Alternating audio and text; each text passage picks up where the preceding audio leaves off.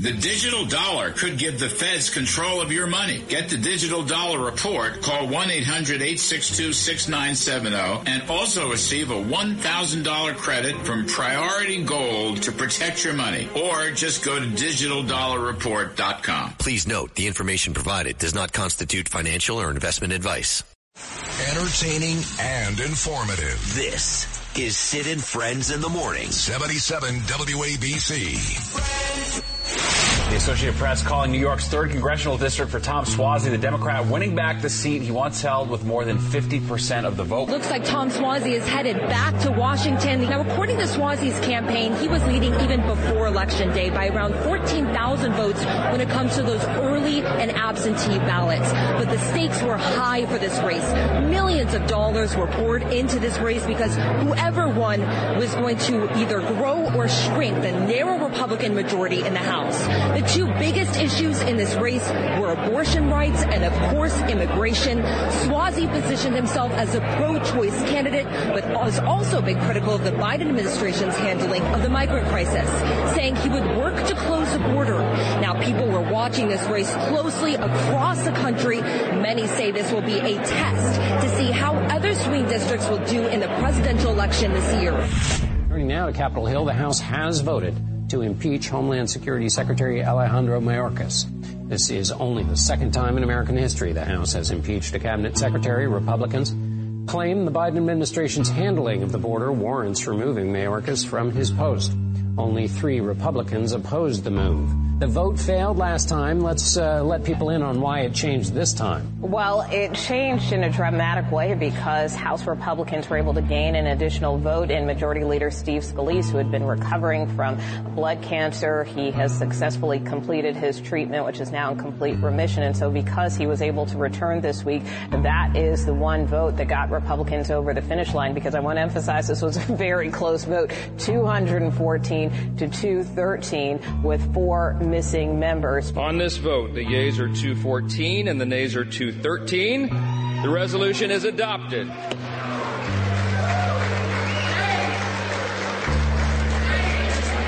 Pursuant to Section 2A of House Resolution 996, House Resolution 995 is hereby adopted. Senate lawmakers passed a $95 billion foreign aid bill after months of negotiations. The long awaited bill still faces an uncertain future in the House, though. Senate Majority Leader Chuck Schumer weighed in after the vote. Today we witnessed one of the most historic and consequential bills to have ever passed the Senate. It's certainly been Oh, years, shut up, perhaps stupid. decades, since the Senate passed a bill that so greatly impacts not just our national security. Shut up. Not just the security of our allies, but the security of Western democracy. What an ass munch. You're complicit in the genocide of Palestinians. I just want to know how many Palestinian children, how many killed Palestinian children will it take for you to call for a ceasefire, Eric Adams? That's all I want to know. Bring the hostages home. You see someone with an ash cross on their forehead, you might wonder why.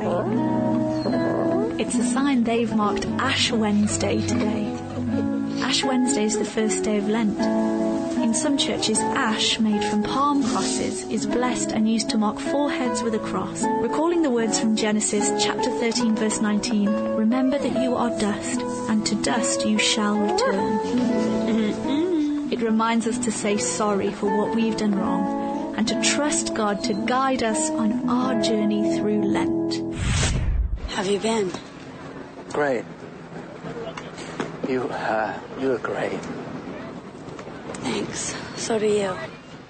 I'm sorry things got so screwed up. I'm sorry too. Wow, that's really all I wanted to say. Uh, we really ripped it to shreds, didn't we? Oh, it wasn't that bad. Uh, as bad as it got, I really think that it was the best thing around. I think that I thought that it should be the way it was with my parents, and and I just wish I wouldn't have pushed. You know, maybe if we'd gone slower. No, it was it was me. I uh, I think I thought it was going to be different than it. Than what it was really like. Me too. Maybe we were just too naive. Yeah, maybe. Maybe we knew too much. That too. But how can you be against freedom? Freedom's good. I mean, you gotta believe in something. I just want you to know that when we were together, I was really happy.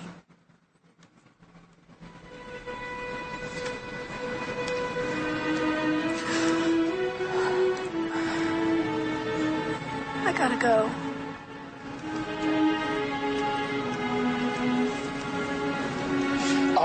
Dinner sometime? Yeah, we could. Actually, huh, my roommate is going out of town for the weekend, and if I don't have any special plans for tonight, even, and we happen to be in the neighborhood, we could do Chinese or something. Oh, I know a great new restaurant. I think you'd love it. A new place? Yeah. Let's just go to some old joint. Well, it's not. It's, it's not new. It's an old joint that's been re. Gonna off into the sunset. Mind if I watch? I was hoping you would.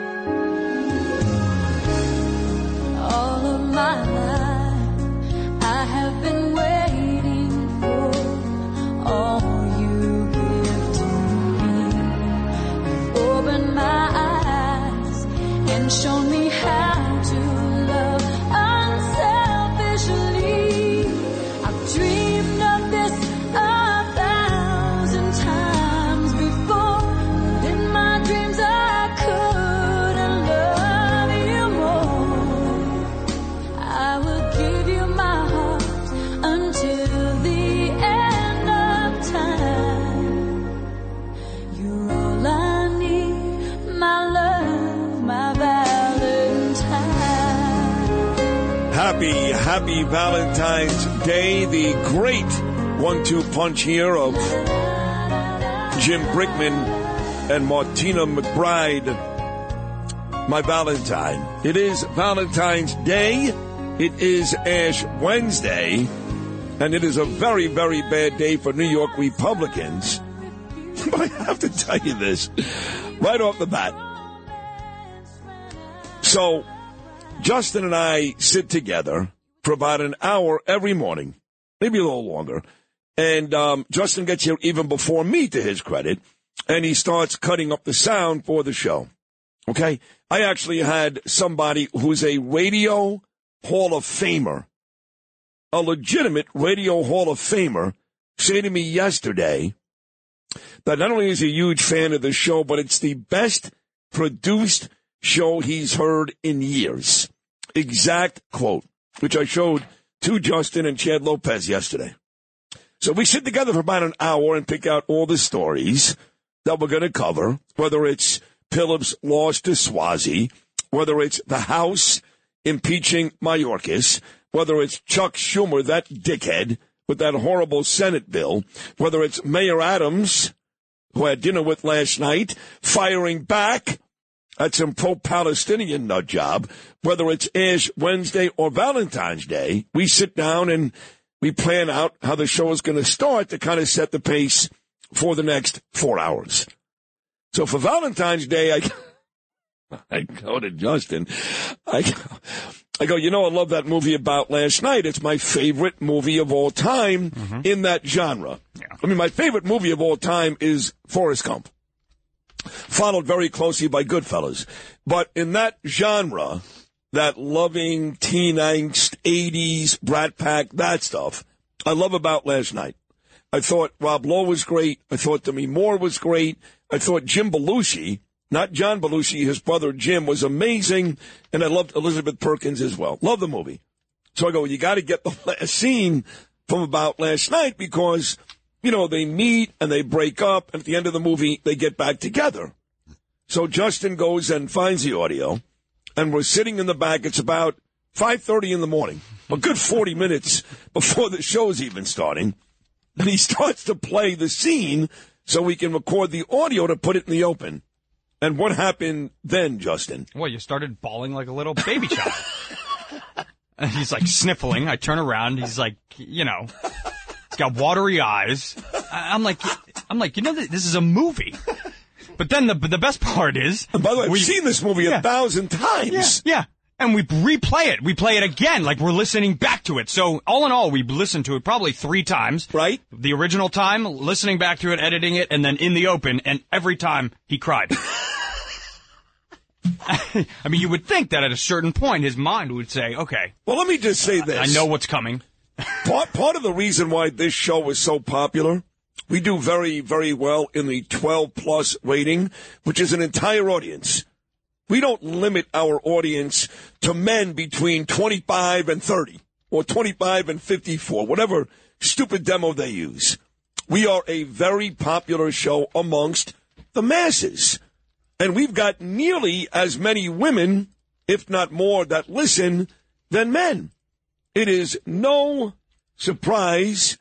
I'm not breaking any news when I tell you that housewives across New York love me. They adore me. God's honest truth. Because not only am I brilliant and funny, but I've got a sensitive side. So you can make fun of me all you want. Yeah. But these housewives watch these shows and they cry too and they go, look at my guy Sid. Big, burly, he's got muscles everywhere. He's wear, wearing his ID up necklaces. He's uh-huh. ready to kick some ass in Gaza. Right. But he cries. And they love that. You guys hate that, but that's why the show gets ratings. Well, I don't Thank hate- God I'm the host. I don't hate it. I find it wildly entertaining. It's a little humiliating. I'm not going to lie to you. well, it should be. Yeah. Yeah. Yeah. You shouldn't cry in front of other men. I cry every movie. The Terms of Endearment makes me cry still. Brian's song makes me cry Yeah. still. About Last Night makes me cry still. The Notebook makes me cry. Titanic. When Jack is dying and drowns at the end, I'm a mess. Songs make you cry. What songs make me all cry? Yeah. make- Songs Yeah. make me cry more than movies. Yeah. The But I cry alone. The darkness makes you cry. Staring at the window makes you cry. When we lower the shades, Yeah. it makes you cry. Yeah. When you see people walking outside, it makes you cry. You walk down the hall and you see somebody you haven't seen in a while, it Yeah. makes you cry. Yeah. You cry. Yeah, I'm a very crier. sensitive guy. You You're a just crier, cry. man. It's You're- it's you're a lot. It's just it's fine. It's something. It's okay. That I'm never embarrassed for. Well, sometimes I'm embarrassed for you, but it's just uh, you get in this way where you can't talk to you for a second. You just stand there and you just kind of you're always introspective. It looks like you're going through your entire life every time something sad comes up. I mean, on. God, God forbid somebody mentions my father. Oh my God! Done. Oh. Yeah, totally. That, oh, my that's your kids? kryptonite. Oh. That's your Oh. kryptonite. Your yeah. mom comes on, talks Oh. to you, and you Oh. said Hey. morning, mom, you know, Ay, and then ay, ay. you start, you move away from the ah. microphone, you look out the window. And it all starts with the lip quiver. She keeps going like, okay, and then I have to think, what are we going to do next? Is he going to faint? Is he going to keep crying? Is it going to get worse, or is he going to c- pull it together? Well, that's me. It's okay. I cried last night when I saw the results Yeah. yeah. of Pilip and Suozzi. You, you know, by the way, uh, not to pat myself on the back, but you guys know that not once but twice, including yesterday. Look, I was all in. All right, I want that seat for the Republicans. It was a very important election. I love Peter King, Joe Cairo, all those guys. I was all in. I had Mazi Pilip on this show four times, including yesterday. But Lou Rufino, you could attest to this. At least twice over the last four days, while Peter King said she's going to win, Curtis Lever said she's going to win, Vickie Paladino said she's going to win. Did I not on this show at least twice in the last four days say I'm rooting for her, but she's not going to win? Unfortunately, you did say that. Yes. You were right. You- you Because, it. listen, at the end of the day, she's not a very good communicator. I hate to say this, but people don't understand her when she talks. That's a major issue. Forget about abortion. Forget about immigration. They didn't understand her. And then her endorsement of Trump was tepid at best. That didn't help her. And Suozzi did a good job kind of distancing himself from Biden on the immigration border issue. So Noam, give me the uh, give me the results, the whole deal, and now what is the very slim margin for the Republicans in the House? Well, the margin is now 219 to 213, so it's one less than it was 24 hours ago. Uh, Suozzi, uh, they're still counting some of the vote, but essentially he won 53.9% of the vote. So 91,000 went for him. Mazi Pilip got 78,000 votes. So it ended up not being as close as the polls had shown. Mm. You know, there's a lot of folks today. Andrew Giuliani, for example, called me. I was at dinner last night at ZZ which is a really hot, trendy New York place. It's the Club for Carbone. You know, like Cipriani's has Casa Cipriani? Well, ZZ is Carbone, the Italian restaurant, their club. And we had a great, we're great table of folks. Keith Kantrowitz, Governor David Paterson, Mayor Eric Adams, Transit Chief Michael Kemper, my buddy Mark Oranger, Eleonora Srugo and her three friends. So we had a great dinner. But I, um, I got a bunch of calls as soon as the results were just about official. One really angry call from Andrew Giuliani, who's going to join me at 840 this morning. And he said, look, man, bottom line is the Republicans blew it. They should have left George Santos in that seat. Yes, he did some untowardly things. We know that. That's true. But at the end of the day, he voted America every time. He voted Israel every time. And we had a Republican in that seat a Trump loving Republican. A lot of folks are saying that this morning. Yes, no? Yeah. Well, the thought is maybe he, George Santos, who's going to go up on trial, maybe he could have held on to November, and then November, maybe Republicans have a better shot of holding on to that seat. How disastrous is this for the Republicans? In, Uh, your, in your opinion? You know, it doesn't look good, but look, the rest of Long Island is red, right? Republican. So they thought that they would be able to hold on the seat after Santos won it by what? It was like eight points last time around. I think he won by five. Five points. I think Biden won by eight in 2020. Santos came back and won by five. But uh, to your point, that 2022 election, which was a complete nightmare. I mean, we had people like Jesse Watters saying, we're getting 54, we're getting 55. It was a nightmare, except for Long Island. Uh, we had three winners there. We had D'Esposito. We had, um, obviously, uh, Santos. We had two winners there. We also had Marc Molinaro win on that day. And who am I missing? One more. Um, it was Molinaro, Santos, D'Esposito. Oh, and Mike Lawler. Right. Up in Rockland County. So we did well here in New York on an otherwise very disappointing day. And you're right. Since then, the Suffolk County executive, Ed Romaine, he's a Republican. We've got in Nassau County, Bruce Blakeman, he's a Republican. So Long Island has certainly turned red over the last couple of years. But this one to me seems like a major step backwards, no? It, you know, it is on one level, but it was, it's a hard seat to win because you got that part of Queens that tends to lean very Democratic and they came out in the early voting and voted for Suozzi. So they have another shot come November. Will they put Mazi Pill up again? I don't know. Oh, know. you can't do that. No, they better not. In fact, Donald Trump came out on his Truth Social last night, and he said, "Let's get a quote real GOP candidate to face Tom Suozzi." For folks that don't follow this closely, this was a special election because they kicked out George Santos. So, as Noam just explained, Suozzi only holds on to that seat till the real election comes your way in November. So now the Republicans have another chance. Here was the winner, Democrat Tom Suozzi, his victory speech last night. Lou Rufino, cut number four. This race was centered on immigration and the economy, much like the issues all across our country. We won this race. We, you, won this race. Because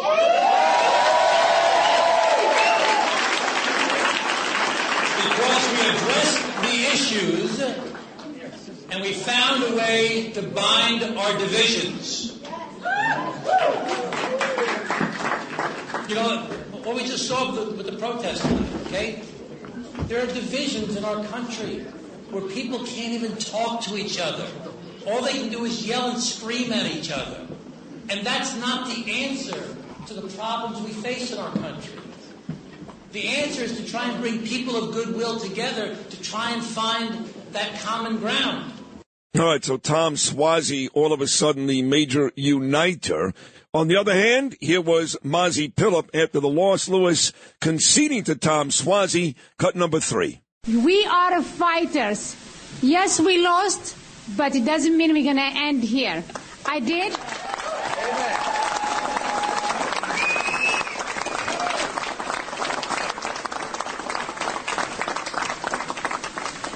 I did call my opponent. I congratulated him. Oh, they're friends. She called her friend. Two days ago, he was the devil. Now I called my friend. Well, we'll see. We'll see what this means in the bigger scheme of things as we move forward. I mean, the House has been busy impeaching Mayorkas. Now, of course, they're going to crap all over this ridiculous Senate bill for 95 billion. We got a big, big guest list about to come your way today, starting in about 20 minutes. My friend from Fox News, Brian Kilmeade, follows me 10 a.m. every morning. Brian's going to be here. Curtis Sliwa, Gabriel Boxer, the very first civilian allowed back in Gaza from the Israeli side. He'll be live in studio. Andrew Giuliani will be here, Judge Jeanine Pirro, and maybe George Santos as well. The number is always 1-800-848-WABC. That's 1-800-848-9222. Happy Ash Wednesday, everybody. Happy Valentine's Day, everybody. More of Sid and Friends in the morning coming back at you. I'd like to know, cause here I go again.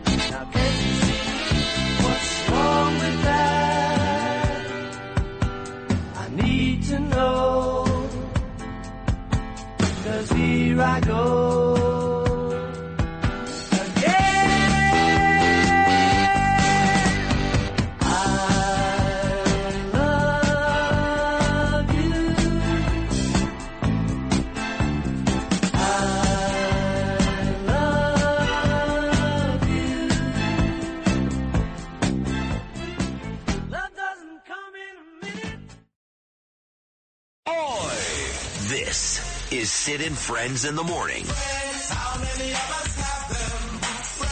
77 WABC.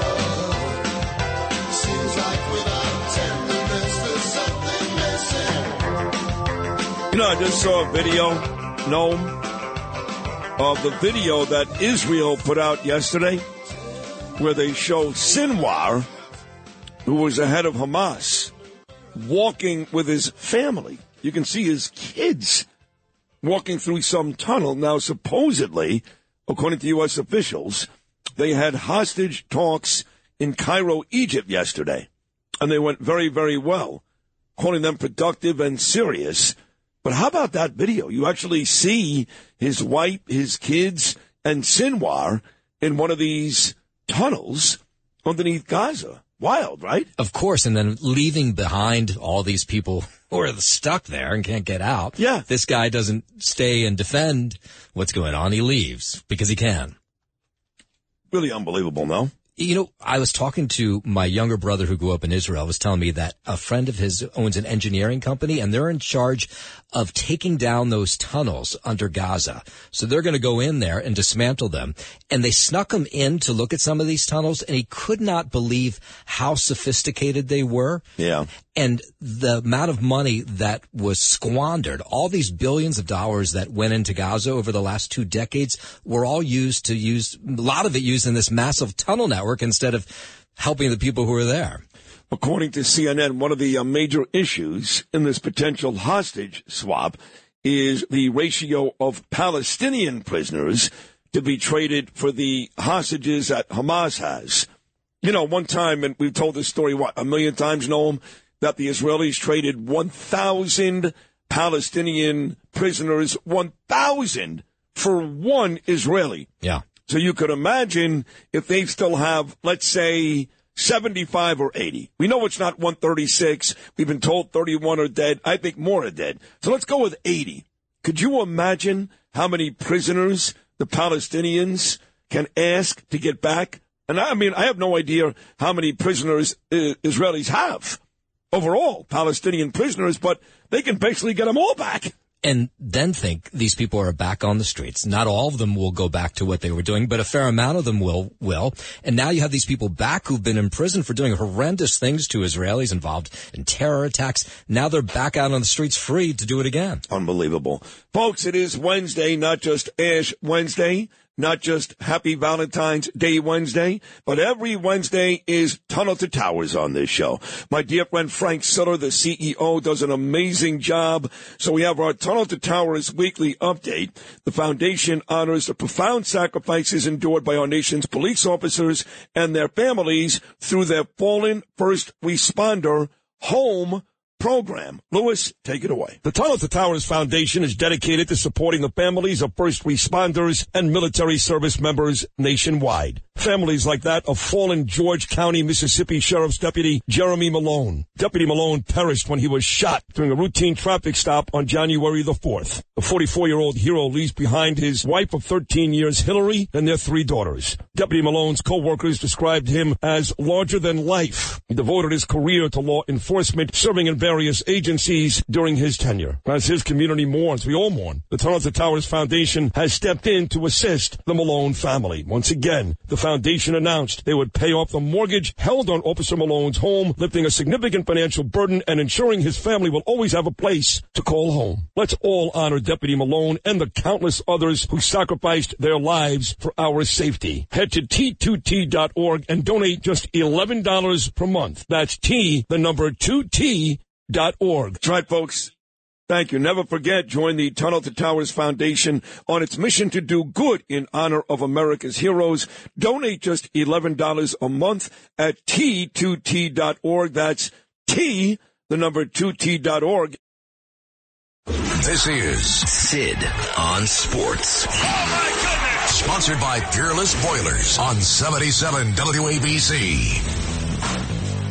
Justin Ellick here with your bottom of the hour sports update, sponsored by Pete Morgan and Peerless Boilers. Go to peerlessboilers.com, paviliontankless.com to find a dealer near you. They're the world's best built boilers. Starting here on the hardwood, the Nets lost to the Boston Celtics at home by a score of 118 to one. No, 110 no, no. last night. What? You're not starting on the hardwood. Jesus. My God. What? See, here's the antithesis of crying. This is when he doesn't. He either does this or I just, you're starting in Kansas City, Justin. Where the Super Bowl parade is today? Yeah, just kind of a much bigger deal than a regular season Brooklyn Nets game. Kansas City will be celebrating their most recent Super Bowl championship with a huge parade in Kansas City I don't even as know- they try to Yeah. become the first team ever, ever next year to win three consecutive Super Bowls. Half the country thinks Kansas City is in Kansas. Well, I did for most of my life. Right. Yeah. Half the city doesn't even know what state this parade is in. Doesn't matter. It's still a big deal. Sure. It's, it's the NFL. They won the Super Bowl. Yeah, I was going to bring it up. You just didn't wait long enough. Oh. What after after what the Devils played Calgary last Yeah, night? I don't, I don't think it has to be the first thing I mention. Do you think do you think, the, like, you think the listeners know where Calgary is or Edmonton or Yeah, Canada. they know that that's it right Right. right Yeah, well, yeah. It's I'm not. sorry to interrupt you. Canada. Who won that big Net Celtics game last night? Oh, you're a bad person. I mean, You're Not the Ay, Nets. ay, ay. Wow. go look. Go look out the window and cry. Shut up. Uh, okay, so look out for that, uh, I guess, um, Super Bowl parade you're a! Chiefs fan in New York City. Uh, tonight, the Knicks return to action on the road, getting set to visit the Orlando Magic for a 7 p.m. tip. Uh, huge upset in college basketball last night. Syracuse stuns number 7, North Carolina 86-79. Last night on the ice in Elmont, the Islanders, they fall short against the visiting Seattle Kraken, falling by, uh, falling by a final score 2-1 thanks to a Tomas Tatar winner for Seattle in a shootout. You'll see the Islanders next Sunday uh, at MetLife Stadium against the Rangers outdoors. As for the Devils last night in Nashville, Nico Hischier scored twice for the lead, uh, to lead the Devs, I should say, to a 42 victory over the Predators. Sports sponsored by P. Morgan and Peerless Boilers. Go to peerlessboilers.com, paviliontechless.com to find a dealer near you. They're the world's best built boilers. I'm Justin Ellick on 77 WABC.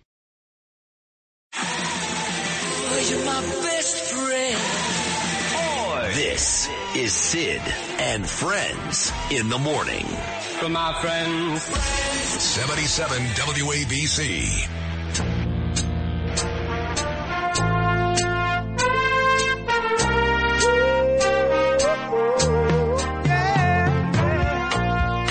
You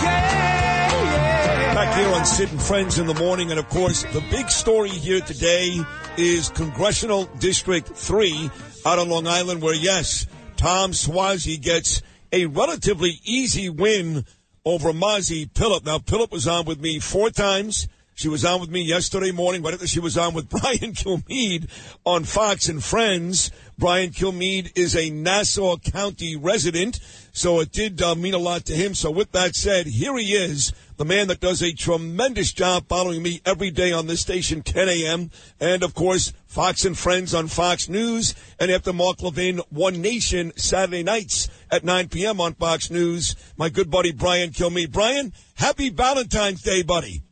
Uh, back at you. I don't feel comfortable getting that Happy Valentine's Day from you, Sid. But I understand you you want to recognize the holiday. I wish you would have done it with somebody else.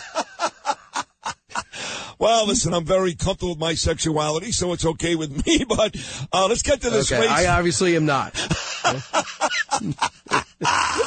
Let's get to this uh, race uh, from last night. Like I said, I had on a bunch. You had her on yesterday. And, you know, throughout the whole deal, a lot of folks were complaining to me, you know, she's still a registered Democrat. You know, she never really gave Donald Trump a real big endorsement. It doesn't seem like she really speaks to the Republican audience in Queens and or Long Island. So despite you know, Joe Cairo and Peter King and Curtis Sliwa and Vickie Paladino out there day in and day out, really trying to help this woman out. I was asked yesterday, do I think she would win or lose? And I said, I think she loses. And she did. So for me, not a major surprise. What about you? Well, I mean, uh, Suozzi had the the name recognition. He was Nassau County Executive Congressman for a while. I got it. Uh, number two, he distanced himself from Joe Biden. He ran as a moderate. He ran as Joe. He ran as Joe Manchin, and he said, you know, I, there's too much division. And now Mazi Pilip had an unbelievable biography. I mean, I, that's usually a lifetime, let alone someone in their 40s. Seven kids, fights in the IDF, born in Ethiopia, gets a pass to Israel, marries a Ukrainian. They come here with nothing. He becomes a cardiologist. She becomes a legislator and uh, a Democrat, just like, you know, Reagan was a Democrat for a while. I have no problem with that. You know, Leon Panetta was a Republican for a while. It happens. You know, people switch or the party changes. Uh, I just don't think she was a great communicator, number one. And number two is, I did not. Uh, I did not. Uh, was not aware how much he was straddling the fence. According to Trump in his Truth Social post, he said he never even contacted her. You know, never contacted him, even tried to get advice or use their team at all. And I just know too. I know re- Democrats uh, look at as, Trump as a motivator to get them out. It probably would have been a better idea even though that's a purple district, even though it's partially Queens and Nassau County, just to get Trump involved and Yeah. just go down like Lee Zeldin did. Lee Zeldin had the template. Lee Zeldin said, "Yeah, I'm a Trump guy. Uh, you know, we're not. I'm, I'm pro-life, but the country isn't. So, um, you know, let's leave everything the way it is. It got within uh, very close to being governor. It shocked everybody. So I would have done more Lee Zeldin appearances and tried to almost steal his speeches, Joe Biden style.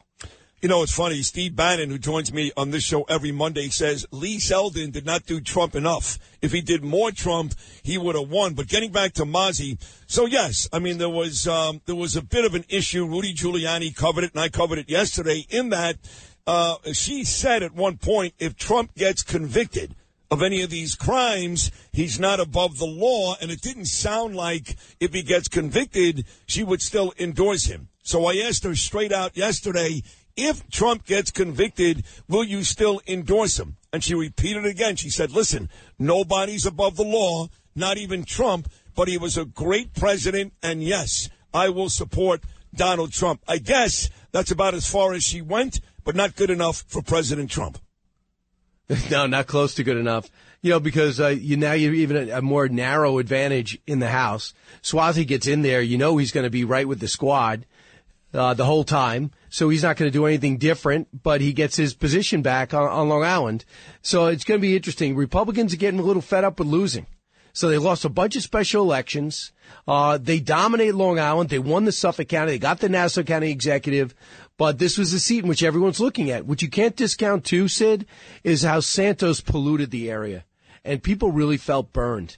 You know, they said, oh, it's kind of a good, you know, good guy's interesting story. None of it was true. Obviously, he took money. I mean, this guy is just a despicable individual who's become a comic book character.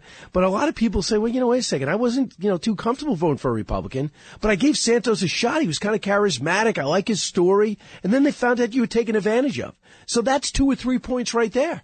Well, um, I'm guilty because Santos comes on this show quite a bit. In fact, I think he's coming on later this morning, and he is charismatic.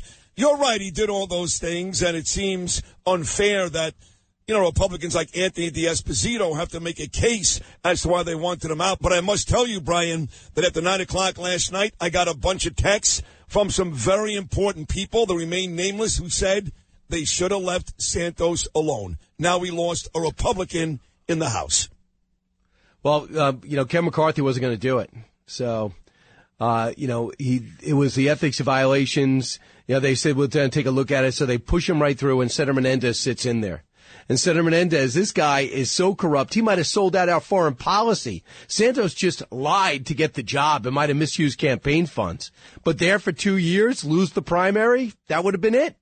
But instead, Republicans go, well, I tell you what, if I remember correctly, too, the Republicans in Nassau County turned on Santos and called on him for to resign. And you might give Bruce Blakeman everyone credit for having ethics and values. I got it, but maybe it's not as politically savvy, and maybe you want to go back and examine other people that flat out lied uh, about their bio to get to get their job.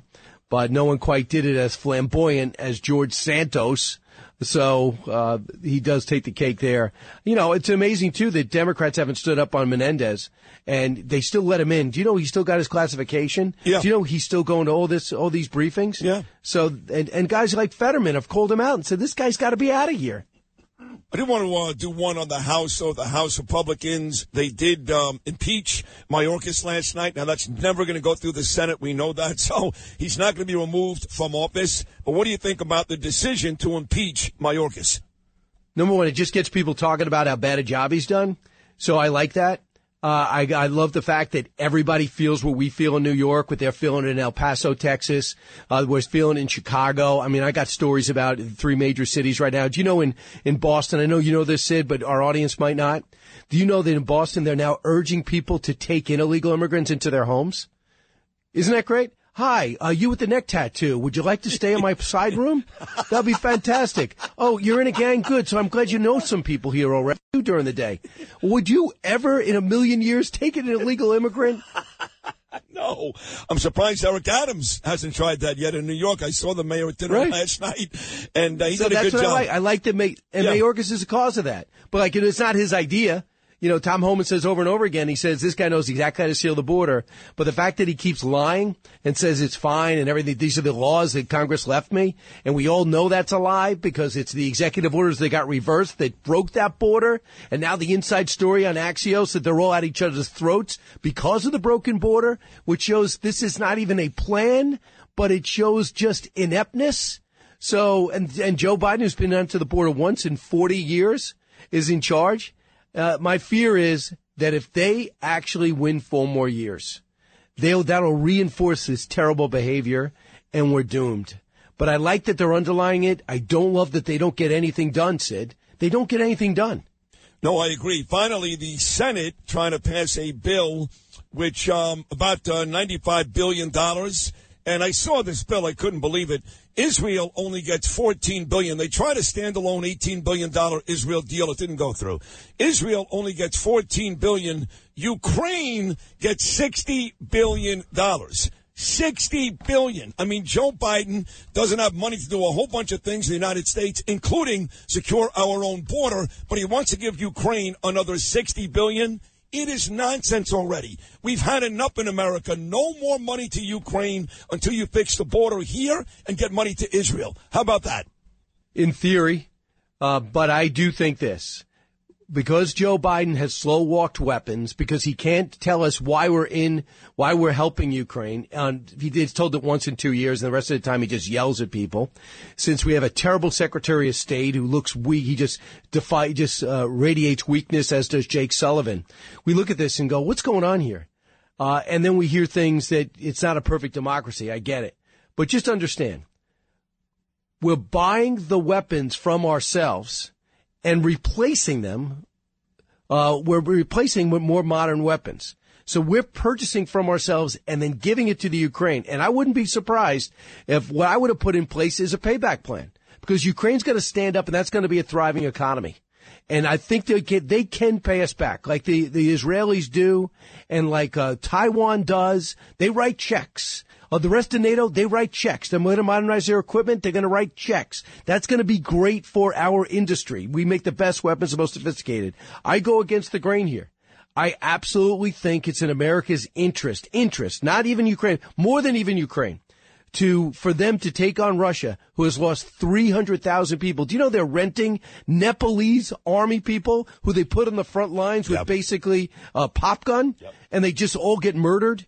So I just feel as though if we had a different person in charge, whatever you want to say about Dick Cheney and George Bush, Dick Cheney would go and meet the press and say, this is why I'm in Iraq. This is why I'm here. And you might go, I hate that guy. Or you might go, I love that guy. I knew why we were there and we could debate it.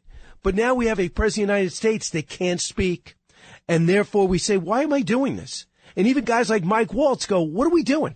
I hate this guy's execution.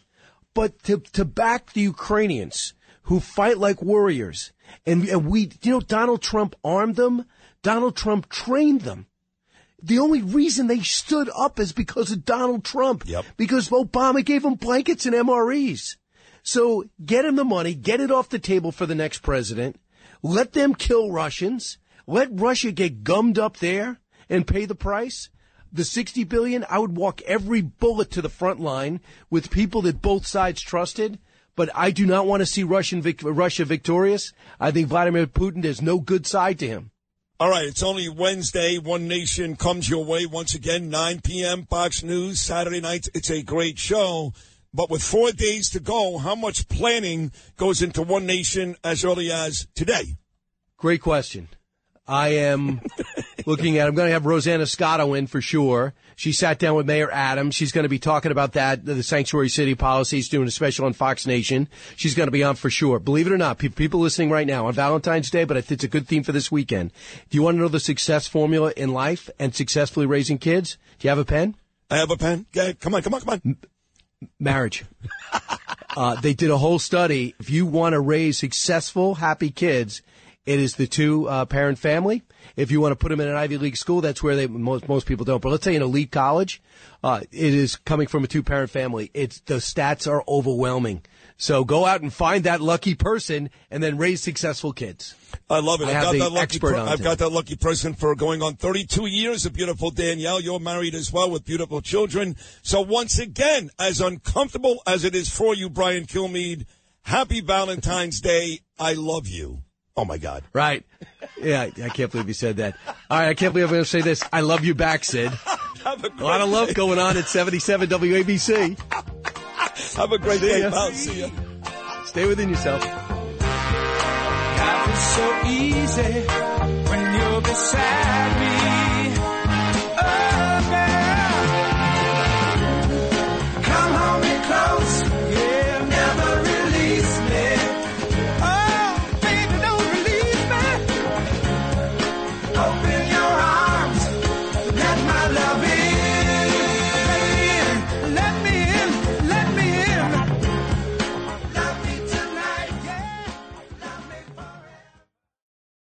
If you've had an accident, trust Gabo Law, personal injury and medical malpractice attorneys with decades of experience who will provide the attention you deserve and deliver the best possible results in the shortest amount of time. Gabo Law has recovered millions for their clients and will be able to help you. But don't take our word for it. Read all of their five-star reviews from former clients on Google, Avo, and Facebook. Call Gabo Law today at 800-560-0214 for a free consultation or email at info at gabolaw.com. Gabo Law, where winning is no accident.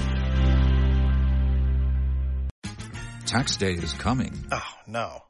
But if you sign up for Robinhood Gold's IRA with a 3% match, you can get up to $195 for the 2023 tax year. Oh, yeah. Sign up at Robinhood.com slash boost by tax day to get the biggest contribution match on the market. Subscription fees apply. Investing involves risk. 3% match requires gold for one year from first match. Must keep IRA for five years. Robinhood Financial LLC member SIPC. Sid and Friends in the Morning. 77 WABC.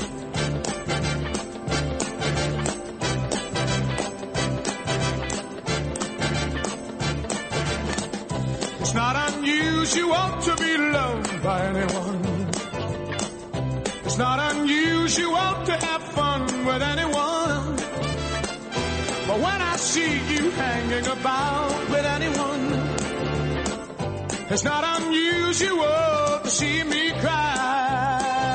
I wanna die.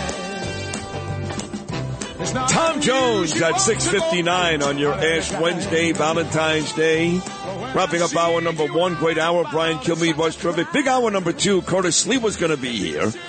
And a gentleman by the name of Gabriel Boxer, who again is the first civilian in Israel allowed back into Gaza. It's going to be a fascinating conversation coming up at about 745. So keep it right here, folks. Noam's got the news. Then hour number two of Sid and Friends in the Morning about to come your way.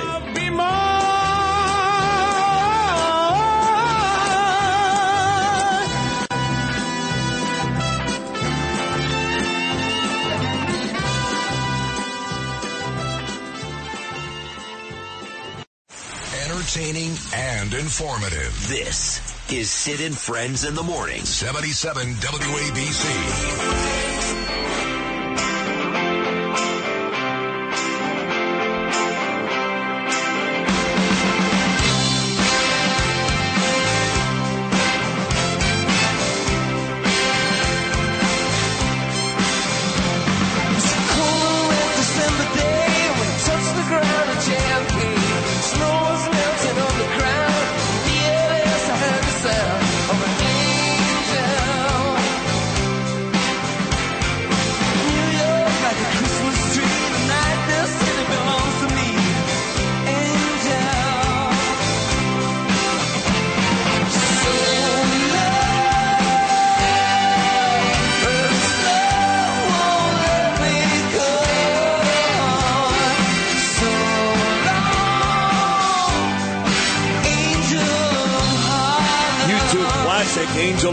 Angel at 707 on your Wednesday morning. A lot going on today. Tunnel to Towers Wednesday, Ash Wednesday, Valentine's Day Wednesday.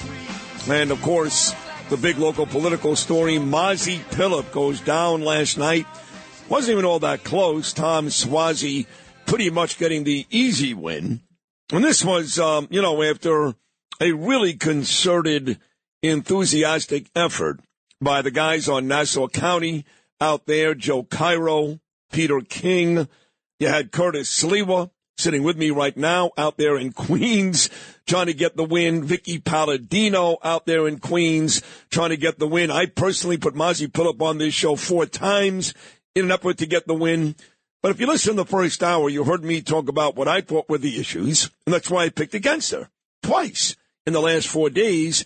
And then you just heard Brian Kilmeade from Fox and Friends, and of course right here at 10 o'clock, say the same thing. But Curtis, Curtis goes out there and not all of his candidates win, to be honest.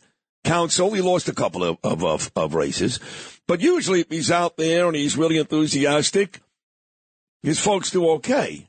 Not the case here. Curtis, of course, big ratings on the Rip and Read, noon every weekday afternoon. Big ratings overnights on the weekends and does not a good job, but a tremendous job with me every weekday morning. I'm lucky to have him.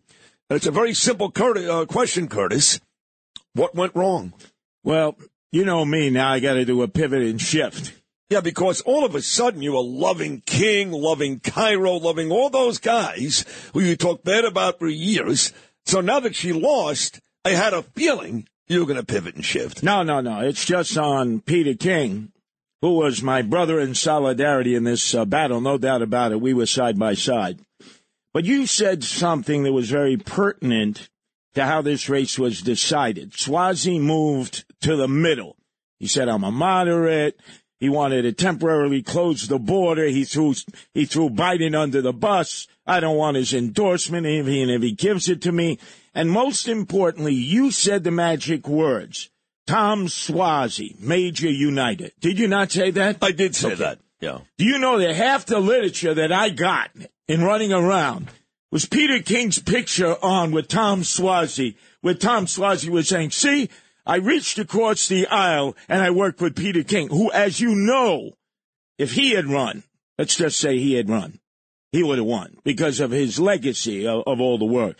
So even though it wasn't Peter King himself who agreed to be on the lit drops, it had a major impact, I think, on some because he does have such pull. Yeah. As you know. So- You may be right, Curtis. you know, because he did a pivot and shift. And look, he said, Tom Suozzi, Major Uniter. I worked with Peter King for years. Oh, my God. Which he did. yeah. So now I got to do a pivot and shift. That's fine. Well, outside of Peter King, Can I, can I just keep it on Peter yeah, yeah, yeah. Give me, give me the um the practical reasons why you think she lost. Well, in Queens, where I spend time, a lot of time, uh, in fact, knocked myself out, as you know, the last week, the George Santos issue uh, haunted uh, Mazi and the Republicans because, remember, uh, they just say, they said, I know Suozzi, I don't know Mazi. I just don't want to go down that road. And if you remember, in the waning days of the campaign, that's exactly what Team Suozzi did. You know Suozzi, you don't know Mazi, you don't want another Santos.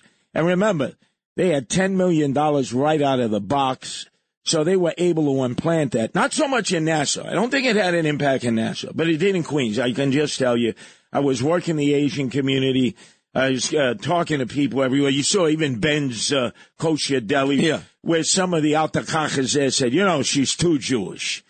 I said, well, what do you mean she's too Jewish? The accent, uh, the, uh, all of a sudden, you know, she's got the Star of David on the red dress. Uh, that really bothered me. I brought that up, remember, when I came to honor you at the Fifth Avenue Synagogue on Saturday night. What do you mean you're too Jewish? But I think it was a combination of factors. But ultimately, when all was said and done, I blame the fact that the whole campaign, Tom Suozzi, Major Uniter, as he had Peter King on his literature.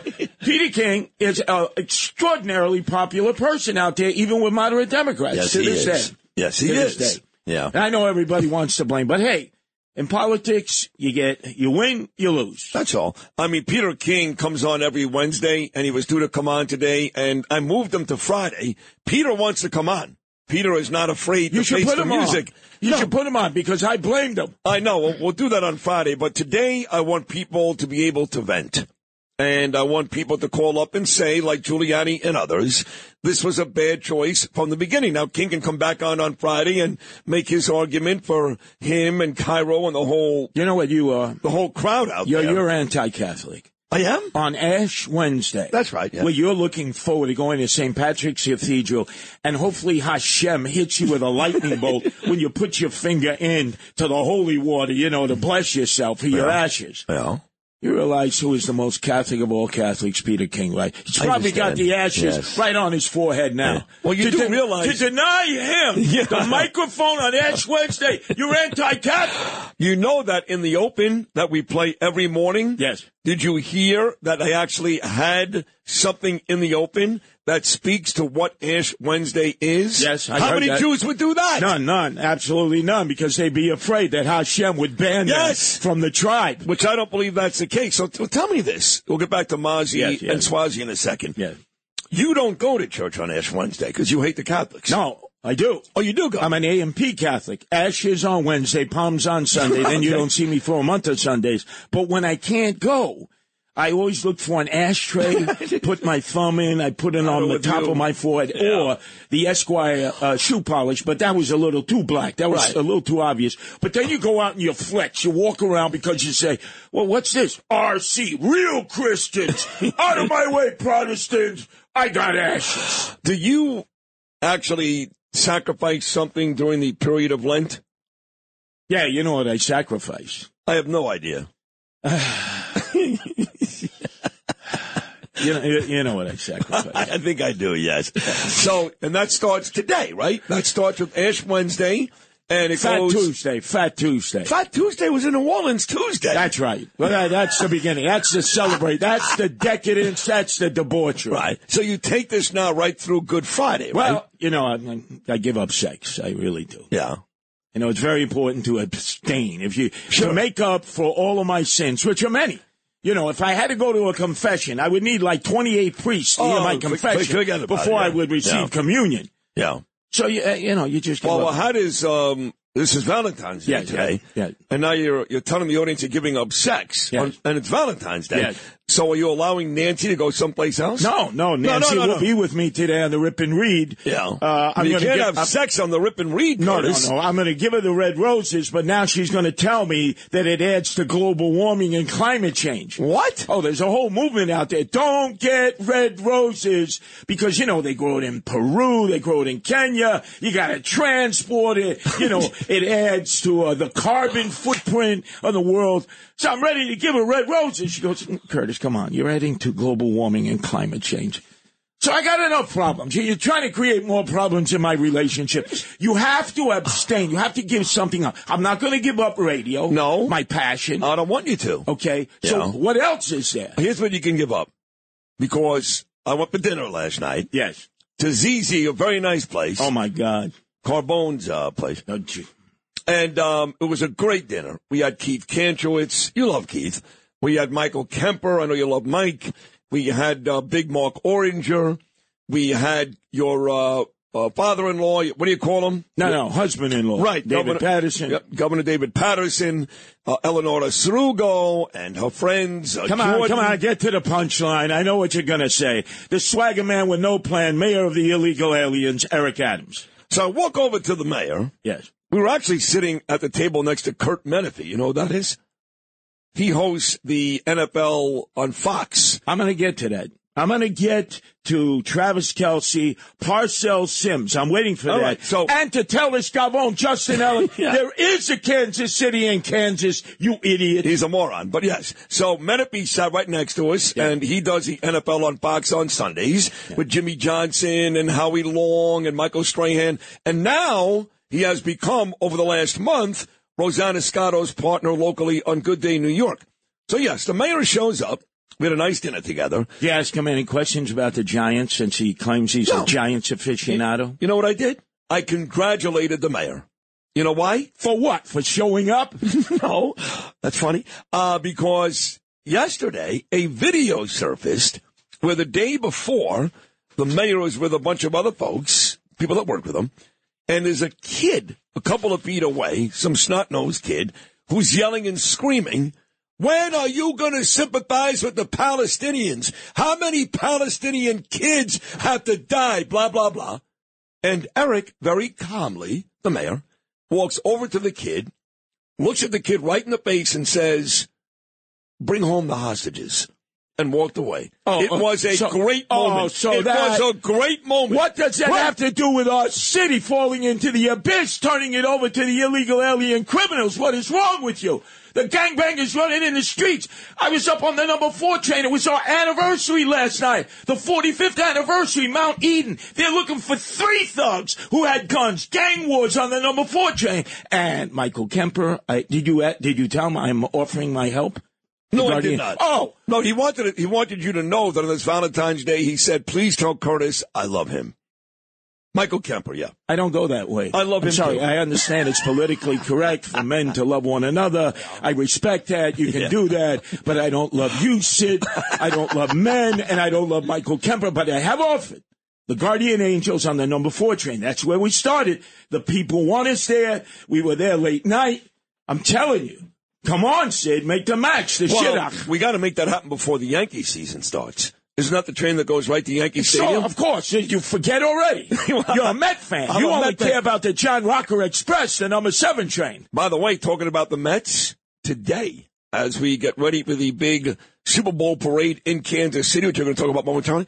Today is day one of spring training Oh, oh, pitchers in and Port. St. Lucie for the Mets. By the way- yeah, Met baseball, baby. Let's go. You want to talk? You want to talk about uh, male love? Uh, if we were in love, who would be the pitcher? Who would be the catcher? Um, you would be the Pitcher. catcher. No, no, hell no. I'd be giving you chin music, man, right underneath your chin. Oh man, I'd be doing a Roger Clemens on you. No shredded bat here, pal. Who is your favorite Yankee catcher of all time? Oh, without a doubt, number Berra? eight, Yogi Berra. Yogi Berra. Only because he talked like me. Right, he did talk like you. Exactly. Do you have a second? Maybe Georgie Posada, maybe Thurman Munson? No. No. No, no. I, You didn't love Thurman Munson? I didn't Munson? like Posada because he blocked the plate. I didn't like Munson because he was uh, always uh, Wait, wait. rumbling with Reggie. He did, but you didn't cry when Thurman Munson died? Um, no, I got to be honest. I didn't cry. Of course, it was horrible. It was Yeah. horrible. Yeah.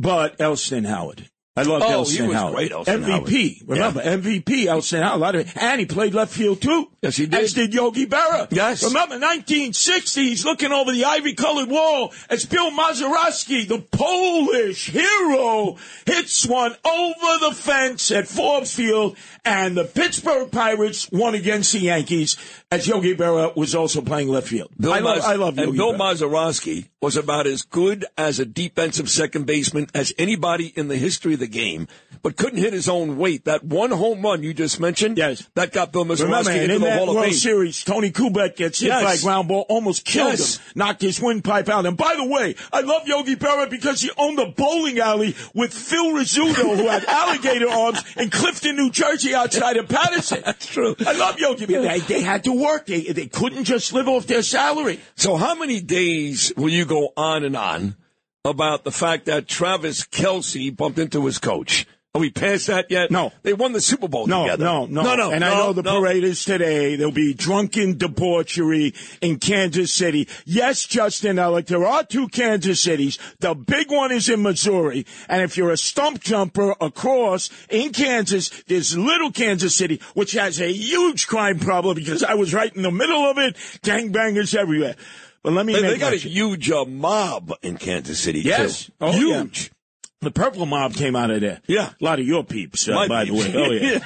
But let me make mention that I am waiting for the godfather of all sports writers, Phil Mushnick's piece.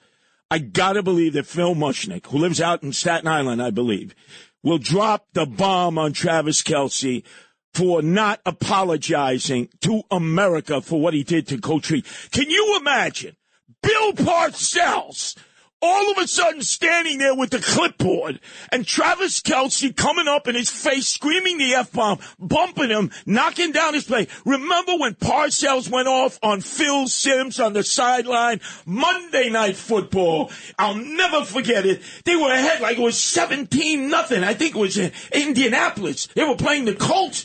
And Phil Simms had, had basically grounded the ball. Parcells is giving him all kinds of grief on the sideline. Phil gives him grief, and Parcells says, don't you tell me what to do. That was a coach with a capital T tough. Do you now forget wait, that? Wait, well, but and I love Bill Parcells. I'm a giant fan my whole life. Well, since I was seven. 1986, did you forget it already, Phil? No, I didn't forget, but I, I love Bill Parcells. National TV, Yeah. Monday Night Football. Yeah, right. But um, but the same coach you're talking about, Yes. who yelled at Phil Simms, he actually called him Simms, never Phil.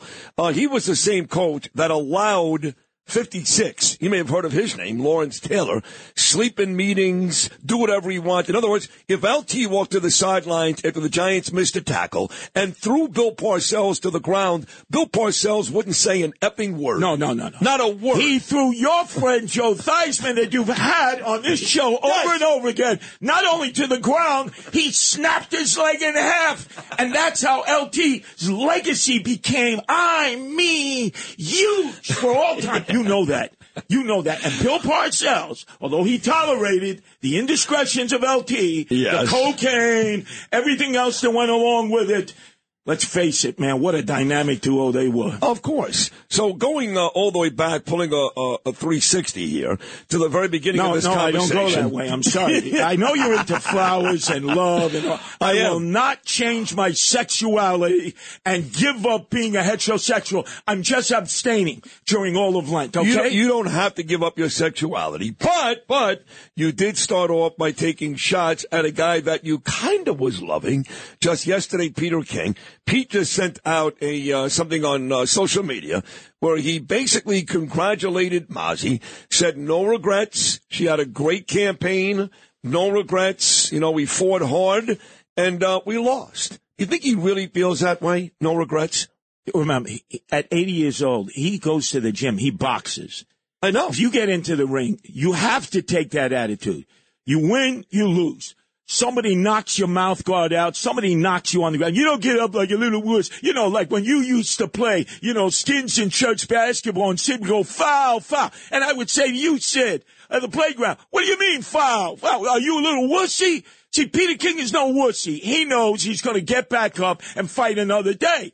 Except I hope the next time out when Suozzi's running, whether it's Mazi or anyone else, Ain't gonna be Mazi. that, that Peter King sues Suozzi for using his picture on all of his literature. You see, I'm a major uniter. I worked with Peter King in all my years in the House. There were more pictures of Peter King on the literature with Suozzi than there was of Tom Suozzi. But you see, it's on to the next election. When you're in politics, as I found out, you win some and you lose some. So grow up. You can't be a sore loser out there. In gambling, what do they tell you? If you lose, suck it up. There's a next race, the next game, but don't be a sore loser.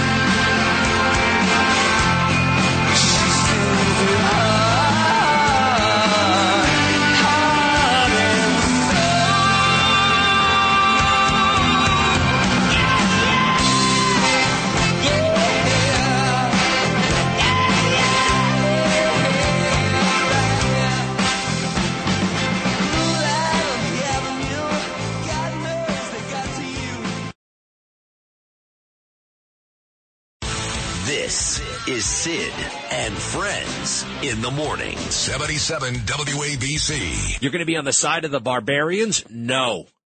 And it's up to Israel to exterminate Hamas. And good for Sid Rosenberg, by the way. Is he back yet? I'll be uh, breathing a sigh of relief when he's back home here in America. Guy's been over there supporting the good guys, but uh, you know he gets. It's, look, it's a war. We want Sid back safe and sound, and he has had a religious experience throughout all of this, which is very beautiful. Good for Sid.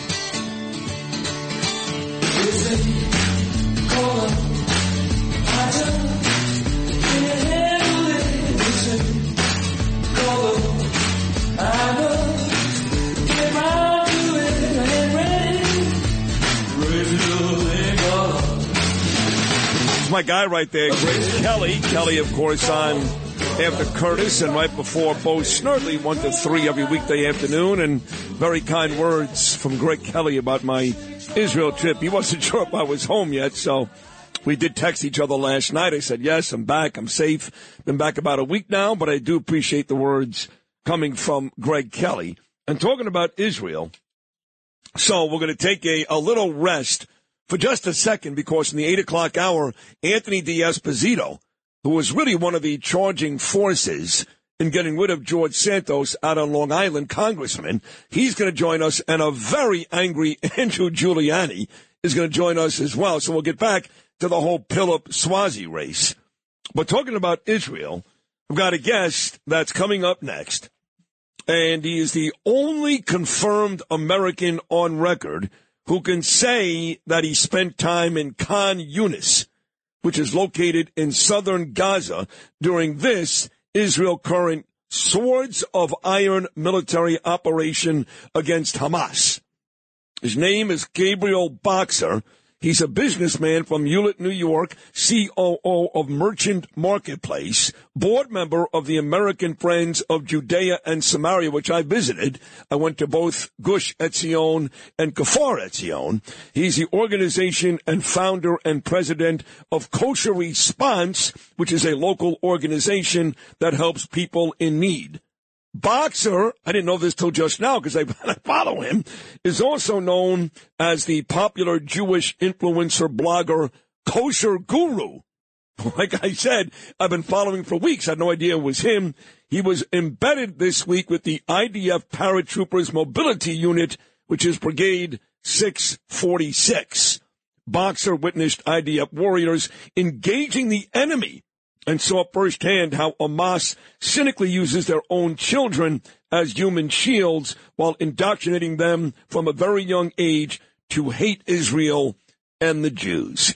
So he will join us next.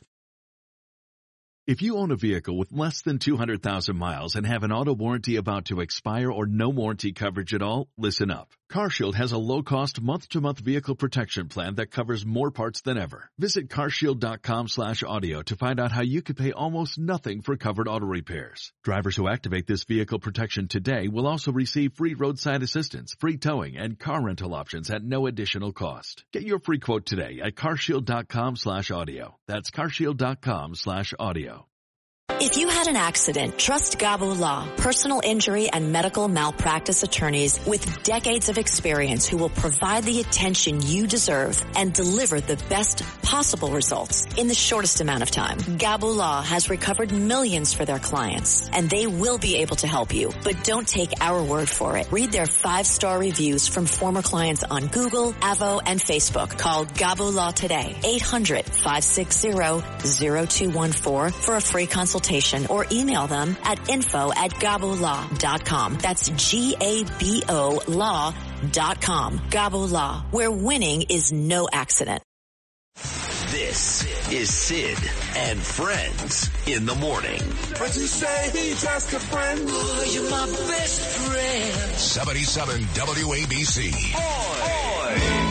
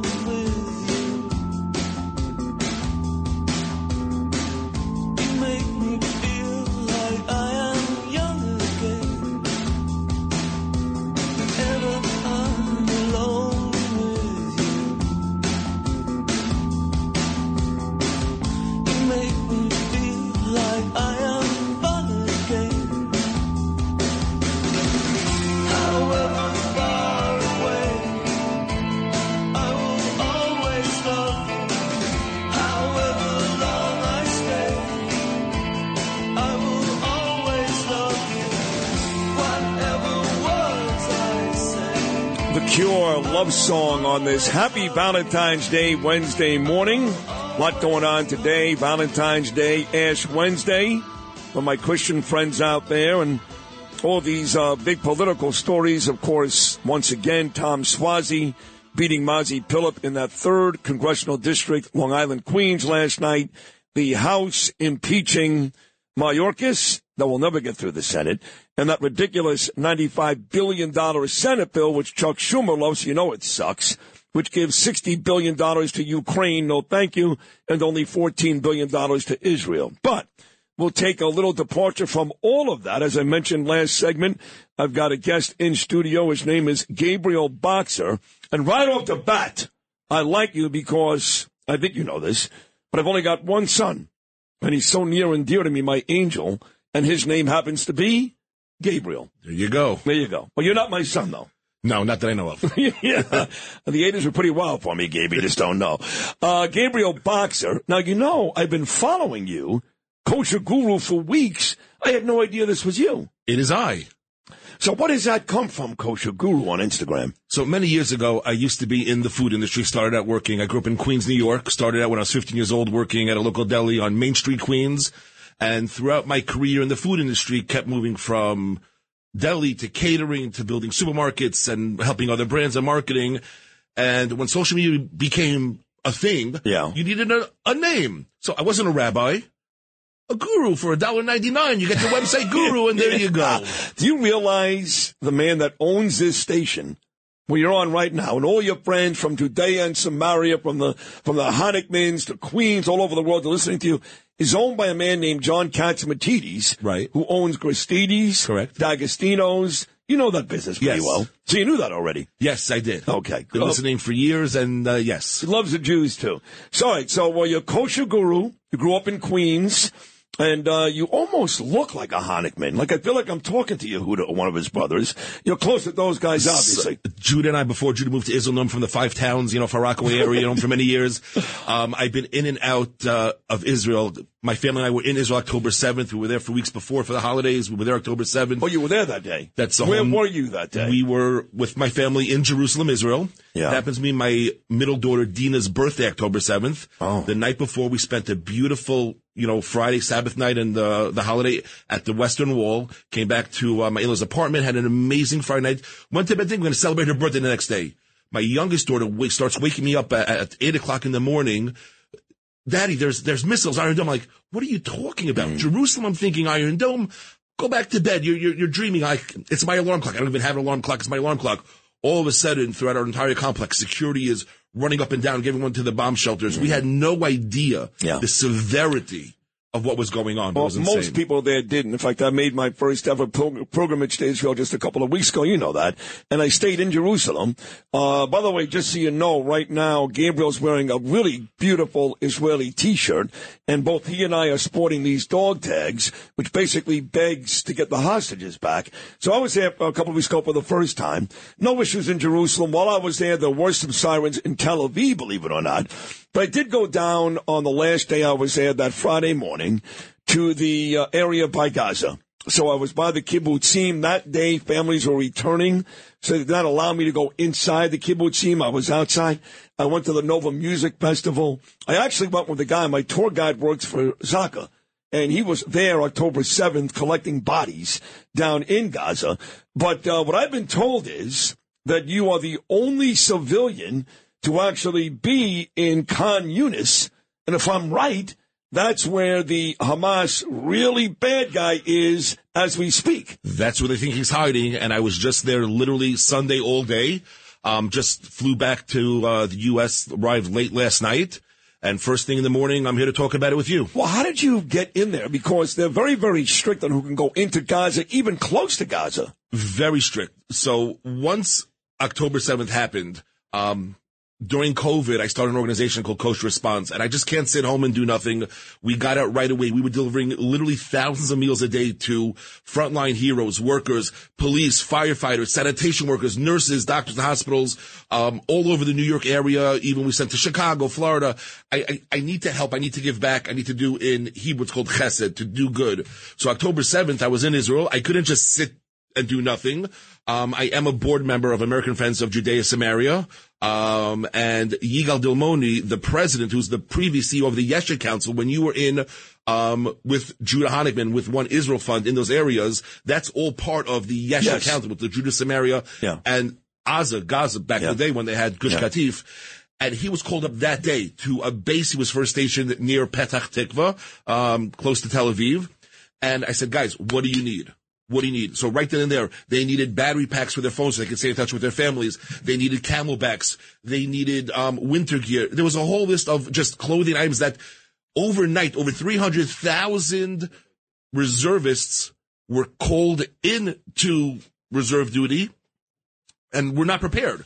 So I literally went in my car, started driving all around, getting items from different mall stores, whatever was open. There was like nothing available and bring it to these various army bases. And throughout the time, what do you need? What do you need? You need vests? We'll get you vests. You need helmets? So we'll get you you, helmets. you mean army bases on the other side of Gaza by Khan Yunis in Gaza where they're actually fighting? So it started uh, after October 7th in Israel proper before they Right, went down. right. And then as we continued throughout the entire, you know, four months going on, these guys are now on the border and now in Gaza. So whatever they needed, they would send us lists all the time.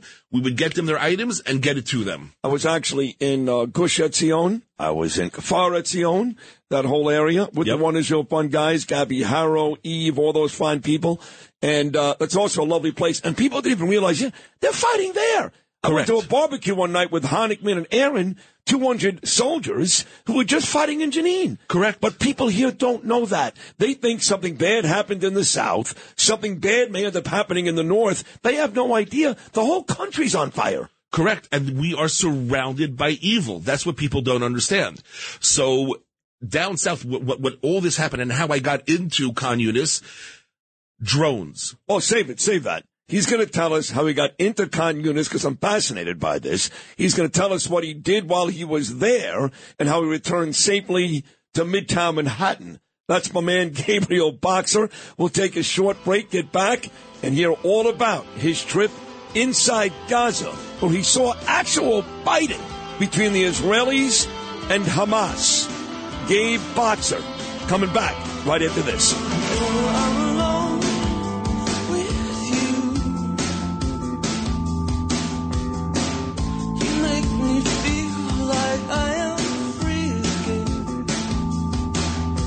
Whenever I'm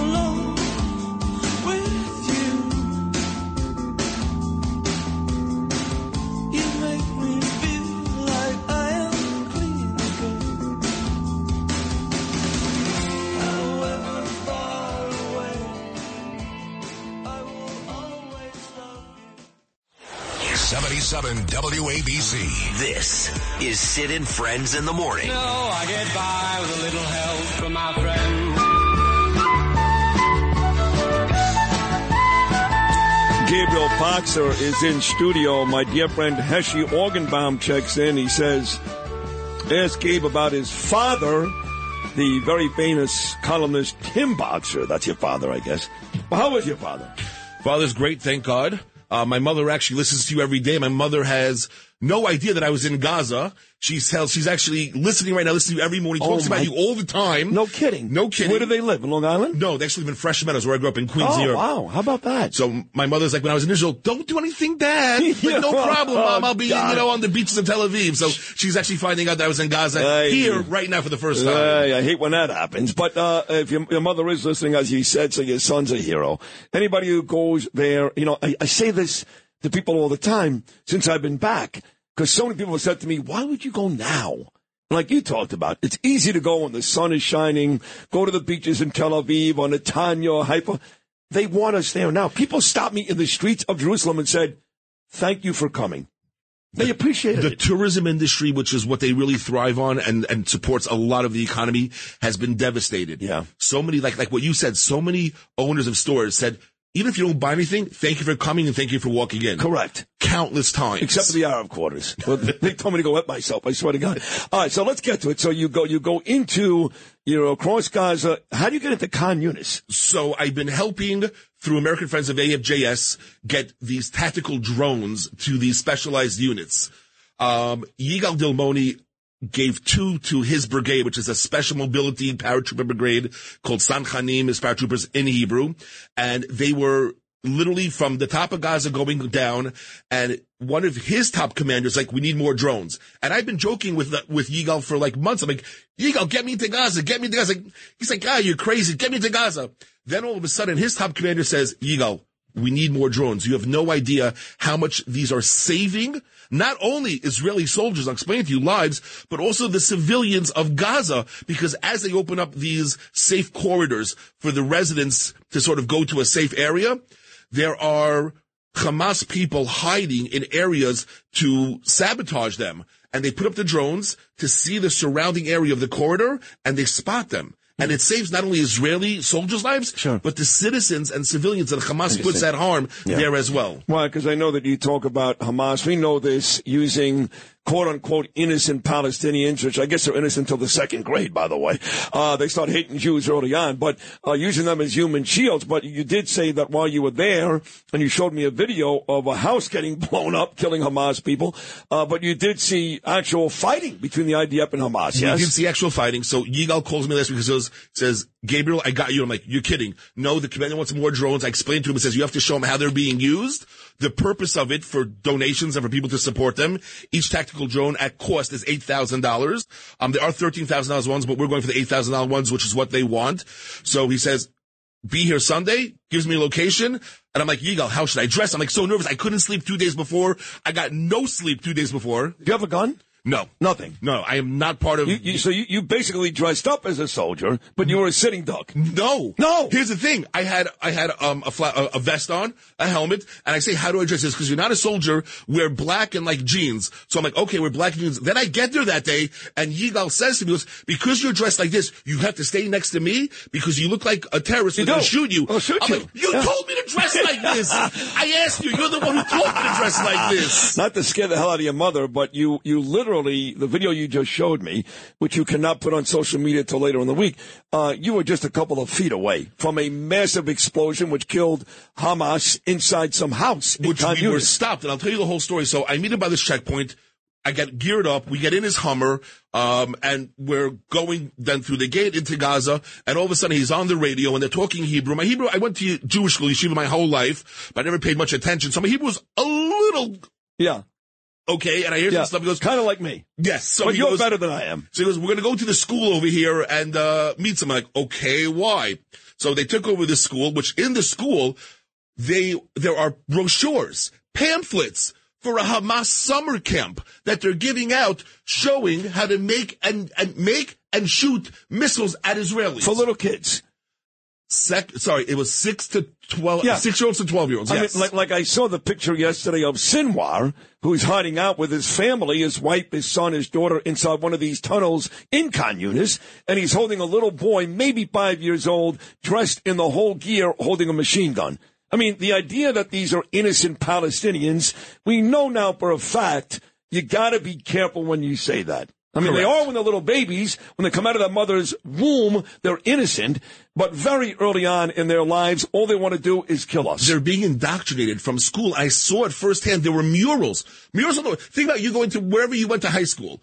Wherever you go to elementary school, murals on the wall, Hamas fighters in full garb blowing up buses in Tel Aviv. And you can see just like MTA outside buses, they were Egged buses. You can see a Jewish driver. You see it painted on their walls and other terrorist attacks. And that's who they're idolizing for these kids in school. So about three minutes ago, so you, you- you're standing outside, you're dressed in all black, you're surrounded by the guys in green, the heroic IDF soldiers, and they're about to blow this house up, I guess, to smithereens. So first of all, let me backtrack. There was another incident that I didn't show you yet.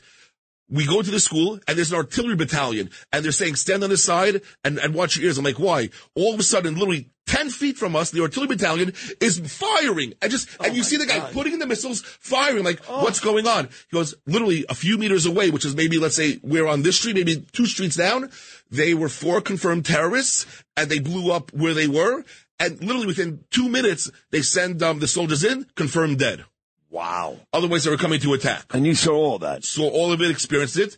Then we met. We we went on with our um our convoy, and someone very interesting, and, and hearing what he had to say, we met, who was with the prime minister's um, office and directorate of, I forget the exact uh, verbiage, but the son of Hamas was there, the Green Prince. Yeah, I've seen him on Fox News a lot. He actually hates Hamas. He Correct. calls them terrorists, and his father is a big Hamas guy. So we went to another school and went down to one of the tunnels. There was 25 meters deep tunnels right underneath and next to school being built.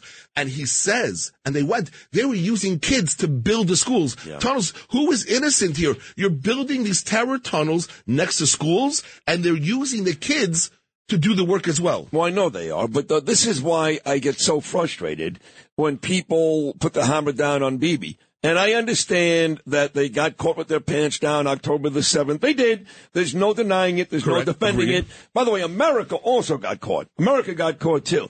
Uh, but if there's one guy, besides Donald Trump, if there's one guy I would want to clean up this mess and to win this war, for me, it's Bibi. And you know, you got you got parents of hostages in Tel Aviv that are protesting him every day.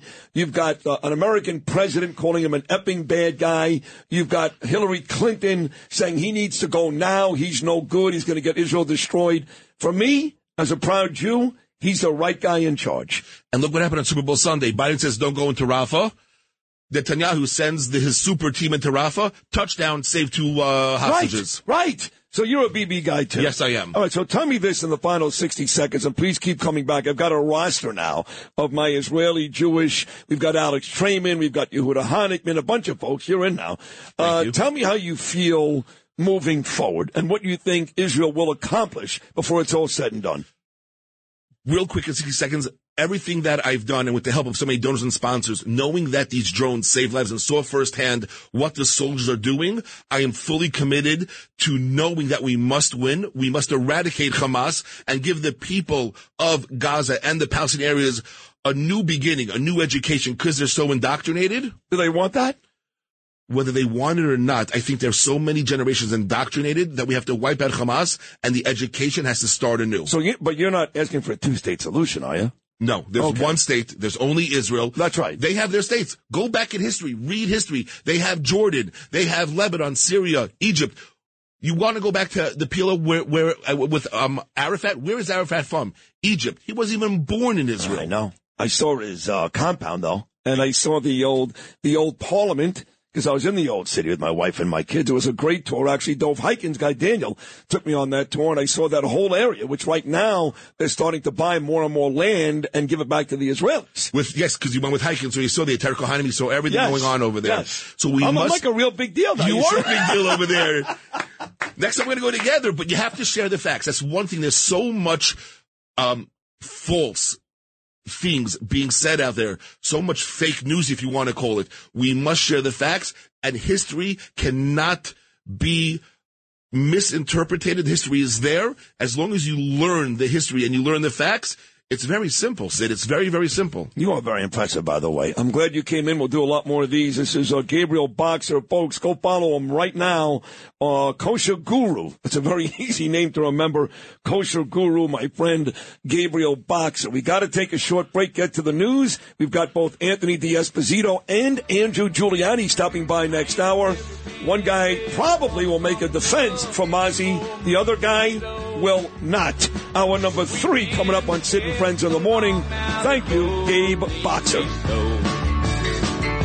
I ever settle down, my kind. And it's a good time for me to hit on down the line. Heard any love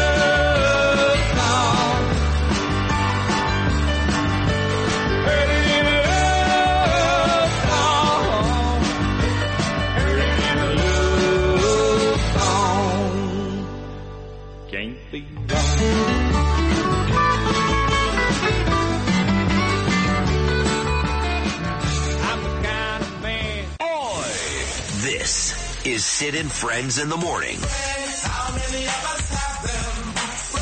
77 WABC.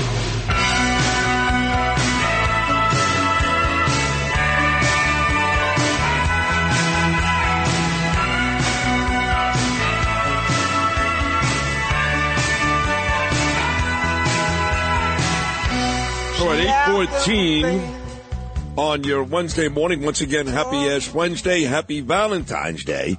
So Mazi uh, did not get to, and that was a very interesting conversation with Gabe Boxer. Thank uh, him for coming in. We've had a great show already. Brian Kilmeade, Curtis Sliwa, Gabe Boxer, but Mazi did not get the win. And uh, my next guest is a guy that I've designated as my favorite male house member. I've got Nancy Mace for the females. I've got Anthony D'Esposito for the males. But it ain't a great day for Anthony. Let's get him on right now. I think he's on his way to D.C. Anthony, good morning, buddy. How are you? What's up, my brother? How are you? Are you on the plane right now? I am. I'm sitting awaiting takeoff back to the nation's capital. Okay, well, let's get to the race. Look, uh, I know you listen every day, so if you do, uh, in all honesty, I said even yesterday, twice in the last four days, dating back to Friday, that I thought she was going to lose. Now, look, I like her. Nice lady, don't get me wrong. Very nice lady. And uh, decorated, right? IDF, all those great things. But A, communicating, not her best uh, uh, quality. Uh, secondly, she never really endorsed Trump the way Trump fans were looking for her to do it. Uh, thirdly, I got so many complaints, even yesterday, from Republicans on Long Island that she's still a registered Democrat. They did not let that one go away. There were all these blemishes. Why did we think she was going to win? I think that uh, we were hoping that uh, you know the issues, which I believe they were on our side, but you are correct. I mean, that we saw that uh, in places where historically Republicans had a huge strong uh, strong turnout, uh, the str- the turnout wasn't as strong, and now the only thing that we can do is uh, dust ourselves off, get back up, and continue to fight and focus on November, where we uh, want to not only maintain the majority but grow the majority and elect uh, President Trump back into the White House. I don't want you to say anything bad about Mazi Pilip because I like her. She's a really good person. Like I said, a decorated lady. But will you, will, will you admit at least uh, that all you guys on Long Island made a mistake? Wrong candidate, wrong person. I think that you know she had trouble with uh, with some of the demographics in this district. Uh, I believe in other places she overperformed, uh, which another candidate wouldn't have been able to do. So I think that in, in some places she was uh, doing better than a normal Republican would have, and in other places uh, she was lacking. So uh, unfortunately, you know, adding those together. Um, it didn't uh, lead to a victory, but I think she's got a bright future. She ran a great campaign. Again, she was on the right side of the issues, and uh, you know, I've been asked a couple of times over the last, I guess, 12 hours, do you regret what happened with George Santos? And the answer is no. Uh, I think we did the right thing. We can't be the party that's trying to hold people accountable. Just yesterday, before we flew back to, to New York, I mean, we, we impeached a, a, a, a cabinet secretary because we wanted to hold him accountable. If we're going to be the party that holds people accountable, we need to hold our own accountable. So I stand on the decision that I made. I stand on uh, expelling George Santos, and, and I lay my head on the on the pillow at night knowing that we did the right thing. You sent out a tweet last night. Did you see it? You can thank these two guys for losing a Republican House seat. You were in that picture. I'm not sure the other guy was, but uh, you did see that picture, yes? Yeah, I saw it. Listen, he, you know, it, it is what it is. I mean, you know, I'm sure George is very happy at the outcome of, of last night. Uh, the facts are that he's, you know, he's got an interesting year ahead of, of him, um, and uh, I'm hoping to put George Santos in the rearview mirror. I haven't spoke ill of him. We did what we had to do. Uh, I don't believe that he belonged to serve in Congress. I think that he was violating his oath. He wasn't representing the people, uh, and that's why we removed him. And again, if we're going to be the party of holding people accountable, we need to hold our own accountable and, and keep our family in check first. Yeah, but you know what's funny about that? And uh, what if he runs, by the way, in November? Would you, would you uh, be okay with that? Uh, we'll see. I don't know how he's going to have time running a trial, but we'll see what happens. Well, how's the president doing? President Trump, he's doing okay, right? He's doing great. Yeah, he's in court every day and is still winning this thing. So who knows? But, you know, the issue with the Republicans becomes this. Yes, let's face it. The guy did some untowardry things and I, I'm not going to kill you, Anthony, for wanting to remove him. But we always hear this. Republicans eat their own. The Democrats, you got Menendez. No one says a word. I know Fetterman said something, but otherwise, no one says a word. Nobody says a word about Hillary Clinton. All these crooked, horrible Democrats, they seem to stick together. And in our case, the Republicans, you know, somebody does something and, uh, you know, we put them out there for everybody to kill them. So you may be right in this case, but you know that the the conception is is that Republicans don't do themselves any favors. No, I agree with that, but I also think that, that much of the American people look at the Democrats exactly for that, is that they uh, surround each other and protect one another, but they protect each other for all the wrong reasons, and that's why Republicans are winning in places where we normally haven't. Tell me about this impeachment. Uh, look, it's not going to happen in the Senate. We know that. So uh, I commend you. I think it's the right thing. I think at the very least to have people notice and mention derelict of duty when it comes to Mayorkas is a good thing. So it's not going to happen, but I still commend you. But um, why yesterday? Why did it go through yesterday when the first time around it did not go through? Yesterday, uh, obviously, was Fat Tuesday. Today is Ash Wednesday, but we had the return of our majority leader, Steve Scalise from Louisiana. He was out uh, going through some cancer treatments some chemotherapy, uh, and he's back. He's uh, in good health. He looks great. Uh, so he was, uh, you know, the, the vote that put us over the edge as we come back to our, our full attendance. There are some people that uh, Republicans I saw on Fox News, Anthony, that said they were voting against it even before in the morning because they said there are two things at play here. First of all, they're not okay impeaching everybody because it happened to Donald Trump. And secondly, why are we impeaching Mayorkas when the truth is he just takes his orders from the boss? If you want to impeach anybody, you want to impeach Biden. So I did see some Republicans say stuff like that on Fox News. What are your thoughts on that? I think at the end of the day, you you take an oath to be a cabinet secretary. Yes, you work in the administration of the president, but just because you work in an administration doesn't take away your ability to make decisions uh, and, and live out your oath. And we went through that 13 month investigation, and I've said it before. I spent a career in the NYPD, most of it as an investigator, and it's an investigation that I, I would be proud if I was still on the job presenting to a prosecutor. We laid out five phases as to which. Uh, Mayorkas violated public trust, where he ignored laws put in, put forth by Congress, uh, where he violated his oath, he lied to the American people, he lied to Congress.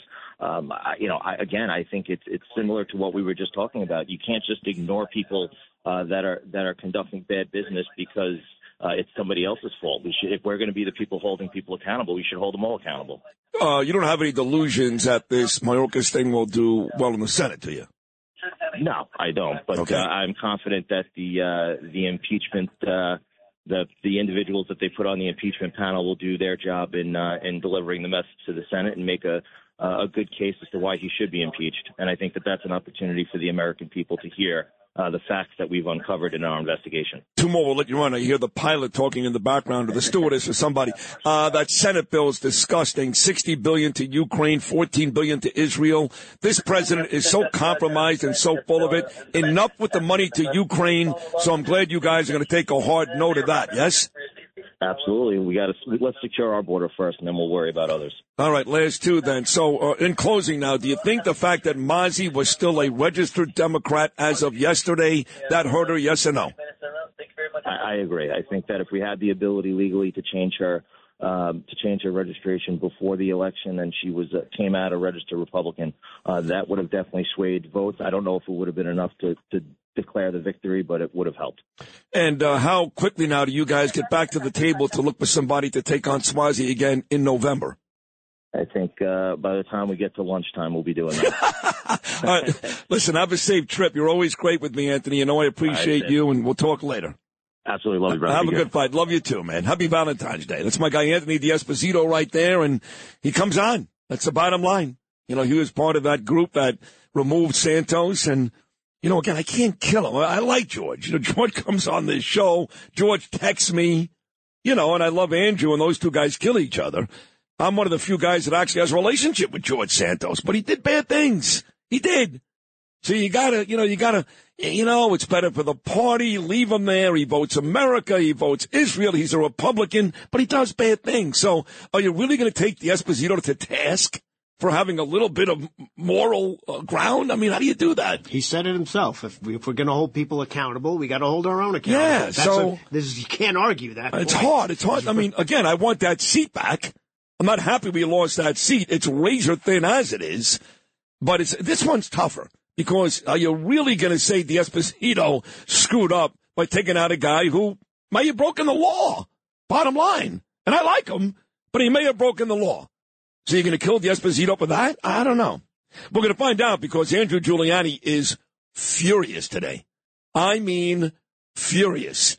And he coming up later on this hour. More of Sid and Friends in the morning on your happy Valentine's Day Wednesday. I love you all. I love you, Justin.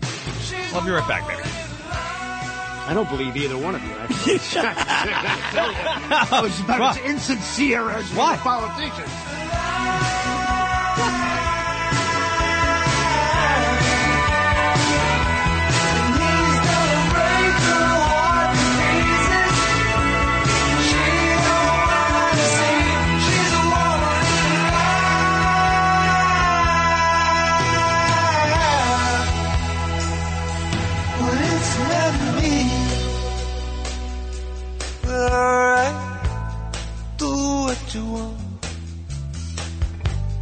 Don't try to talk, don't say nothing.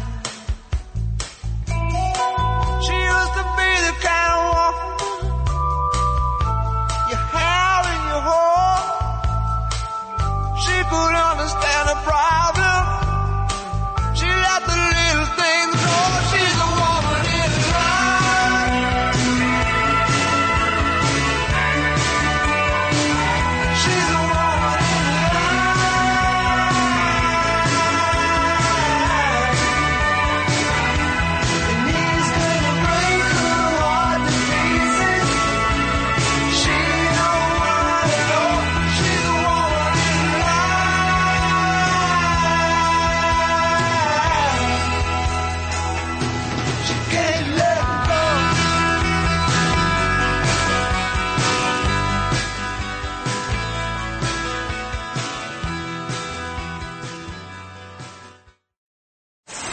Entertaining and informative. This is Sid and Friends in the Morning. 77 WABC.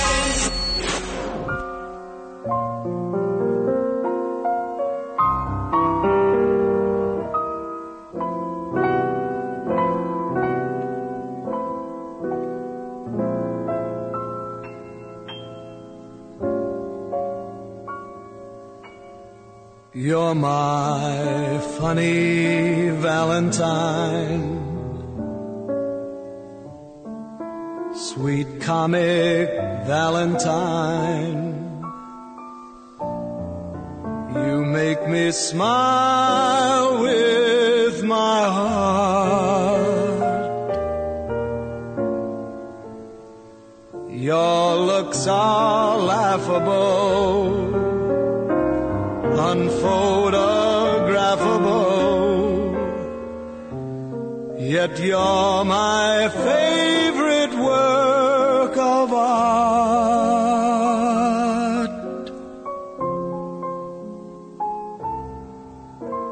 Is your figure less than Greek?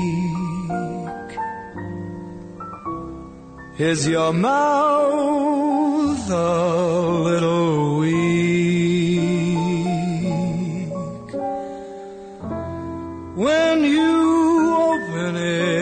to speak, are you smart?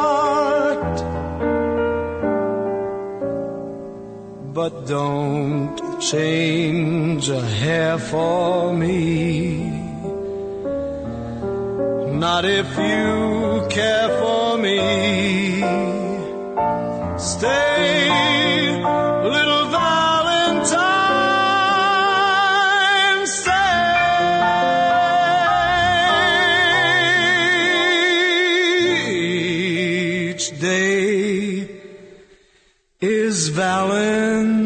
Valentine's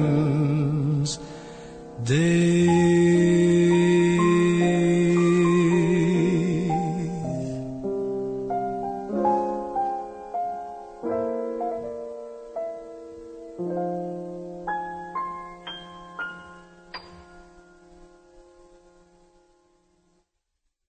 Tony Bennett, my funny Valentine, sending that out to my beautiful wife Danielle, my beautiful and funny Valentine, and uh, sending it out to all of your beautiful significant others. Dome, uh, your lovely wife uh, Bridget, and um, what is her name actually? Your wife? I don't think it's Bridget. What is it? Who, my wife? Yeah, Pam. Pam. That's right. All right, and uh, Lou's beautiful significant other MJ, and whatever escort Justin hires tonight. She might get the best president of all. Who knows? you never know. But here's where I become, once again, the biggest dick in New York, and this is why I'm number one. because there's Tony Bennett, the late, great Tony Bennett. We all love Tony Bennett. Singing My Funny Valentine. Tony Bennett, one of the greatest crooners ever, maybe right behind Frank Sinatra. Uh, thanks very much. I, appre- I appreciate it. But that son of a bitch, Tony Bennett, used to sit on a park bench on the Upper West Side. That's where he lived, you know. And there were no good people on the Upper West Side. None. Zero. I lived there for four years, trust me. They had my face in the lobby during COVID. This is the biggest dick in this building. And then he was on with Howard Stern once. you, you know, the Imus tendencies are really all around you because you are such a conditioned gumball machine. As soon as the Tony Bennett thing on came on, he goes, "Hey, find this, uh, find it." Well, I did learn that from the I Man, yes. The I Man taught me very, very well. I mean, Mother Teresa. There could have been one bad thing about her. Like, hey, wait, we're going to play that Mother Teresa. Let's find this thing too. Listen, I didn't say it, he did. So, thank you, Tony Bennett, for that wonderful rendition on Valentine's Day of My Funny Valentine. But this, you bastard, this is why I hate you forever. We're just moments away from being called into the studio during breaks to be yelled at, Oh, there's no screamed at. No, that's the next Listen, thing. we didn't doctor this. He actually said it. This is um. you're playing it. what? Well, it's Tony Bennett. He just sang the song. Right. I gave him credit. There are times and moments for things. Yeah. You know that are you are aware of that being No, I'm not. as good a radio host as No, you I'm are not. the best. No. Yes, you know. Somebody dies, I make fun of them that day. that day. It's great. Yeah. It's exactly the day when Bob Murphy died, and we were playing all of his flubs. That's right. At FAN. I actually sat down with Jonathan Gruntbast and picked every one of those out. Right. Ed Scozzare came running into me. Goes, no, go to this file. all of these. And Mark here. Chernoff got angry. And so did Mike and Chris. And that's when the country was in good shape. now we get offended by everything. I was part of it too. I was part. Oh, of it. you were damn part of it, all right, and you were laughing your ass off on Imus the next morning. I thought- anyway, I thought it was fun. this was a very unfortunate exchange between Tony Bennett and Howard Stern years ago. What do you do with these terrorists who blew up the World Well, Trade if they didn't have weapons, like he said, they, hmm. they don't make them themselves. But who are the terrorists? Are we the terrorists or are they the terrorists? What? Well, Two wrongs don't make a right. they're the ones who started with that plane flying into the World Trade Center. What do you do? I don't know about that. Oh. You don't think so? No, it's another story. I, oh. I'm What do you mean? I What do you think? You are you one of those conspiracy guys who thinks they didn't fly the plane in? That maybe the No, government they, started they it? flew the plane in, But but we caused it. Oh, we caused why? Because Because they were, we were bombing them, and oh. they told us to stop. they said, "What are you doing?" And they came on stronger, and they said, "Come on, we're going to have to retaliate." No, no, no. They said, "Go give them four times as much." so sometimes When it's they- not clear. So sometimes it's not clear. Tony Bennett blaming 9-11 on us. Hey, you got to take everybody as they are. That's- I guess so. Folks. Hey, well, it's not really clear, is it? You know, uh, I, I saw a couple of buildings come down, but I don't know what happened. Sid and Friends in the morning. 77 WABC.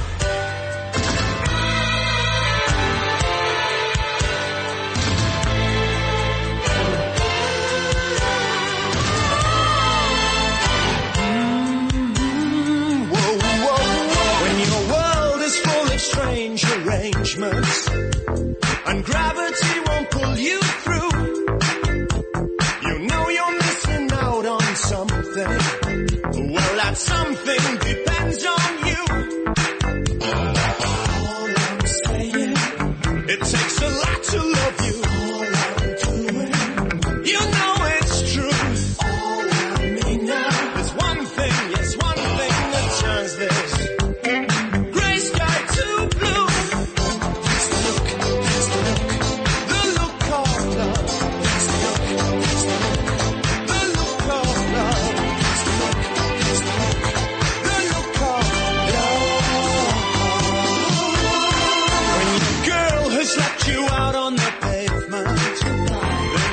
look of love on this Valentine's Day. Another great choice by Lou Rufino doing a tremendous job on this Valentine's Day, Lewis.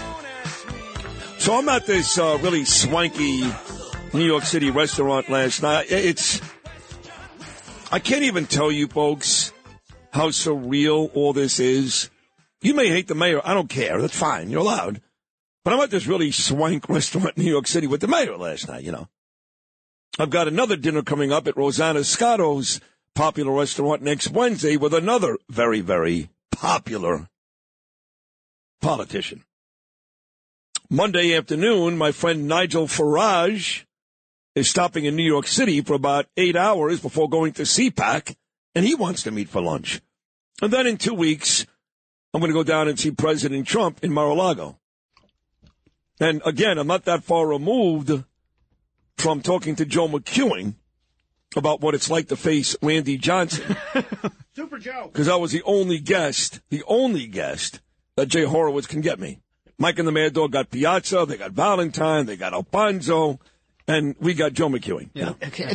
Just- Just get him off quick. Get him- Don't ask him any of those questions. I, I, I, okay, okay, okay, okay. But I annoyed Danielle so much yesterday because I did the old, listen, they come to New York or they're in New York, they got to kiss the ring. That's the bottom line, folks. oh, she went nuts.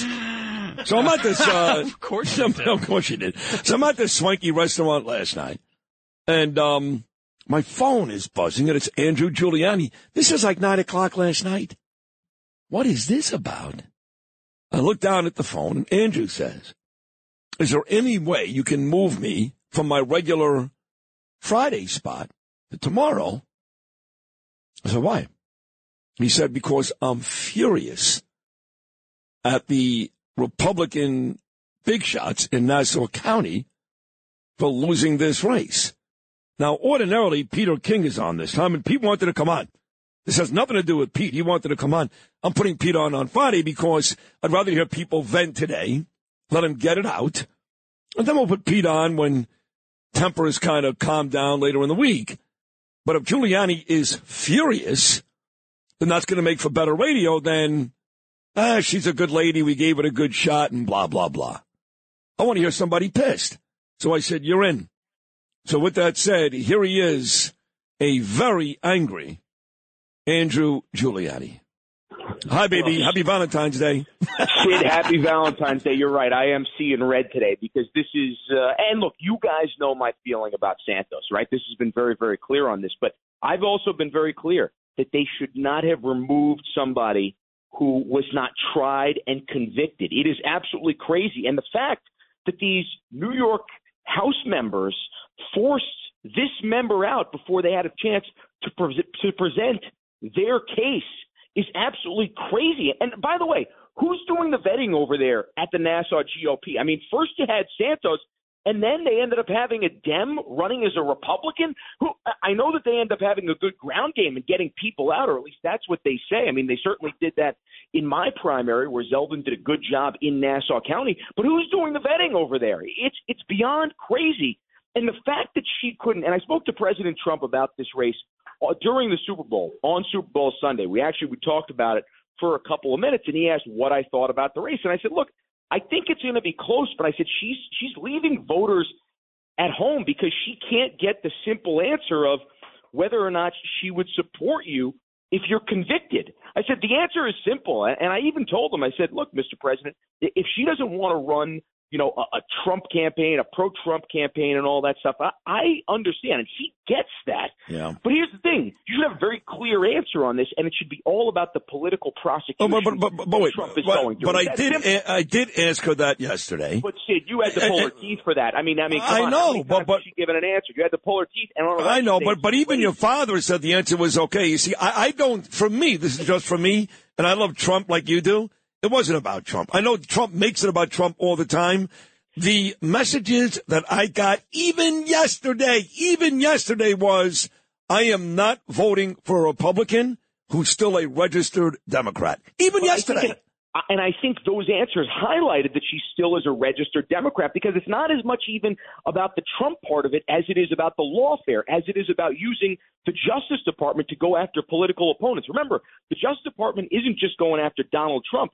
They're going after pro-lifers, which I know you're pro-choice, but they're going after pro-lifers, and they're also going after parents that are willing to go out there and stand up at school board meetings. They're going after conservatives, and that's really, I think, what this highlighted here. And just so you know, even though she did give her best answer on the subject throughout this, you got to remember in the very beginning she said she would not support Trump if he was convicted. Yes. And then she said maybe she would support Trump as convicted. Then she ended up going to believing it was going to be a fair trial. Just last week said she said she was going to be a fair trial.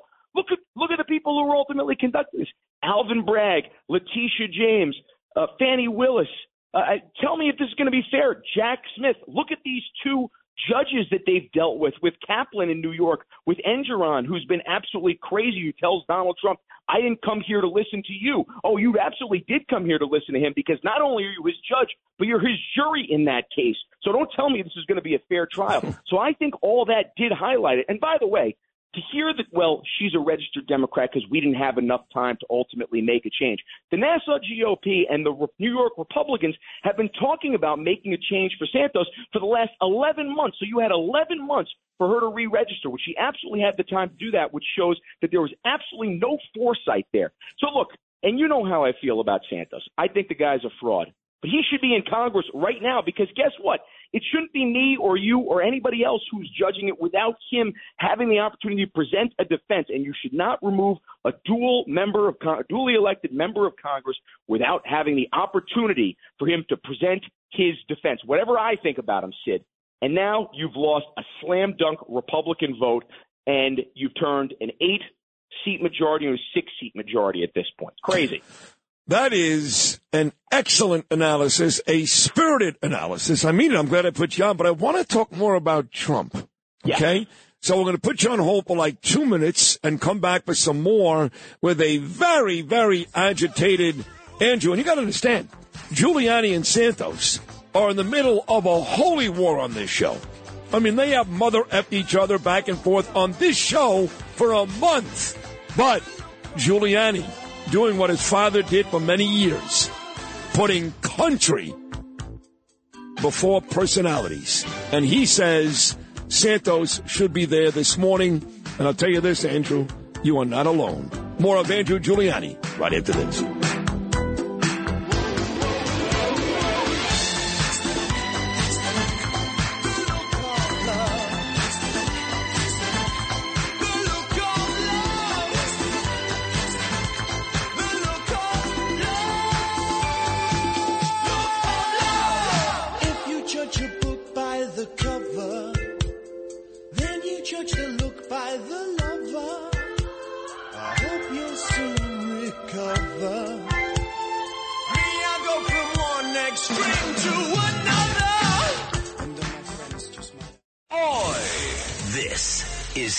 Friends in the Morning. 77 WABC.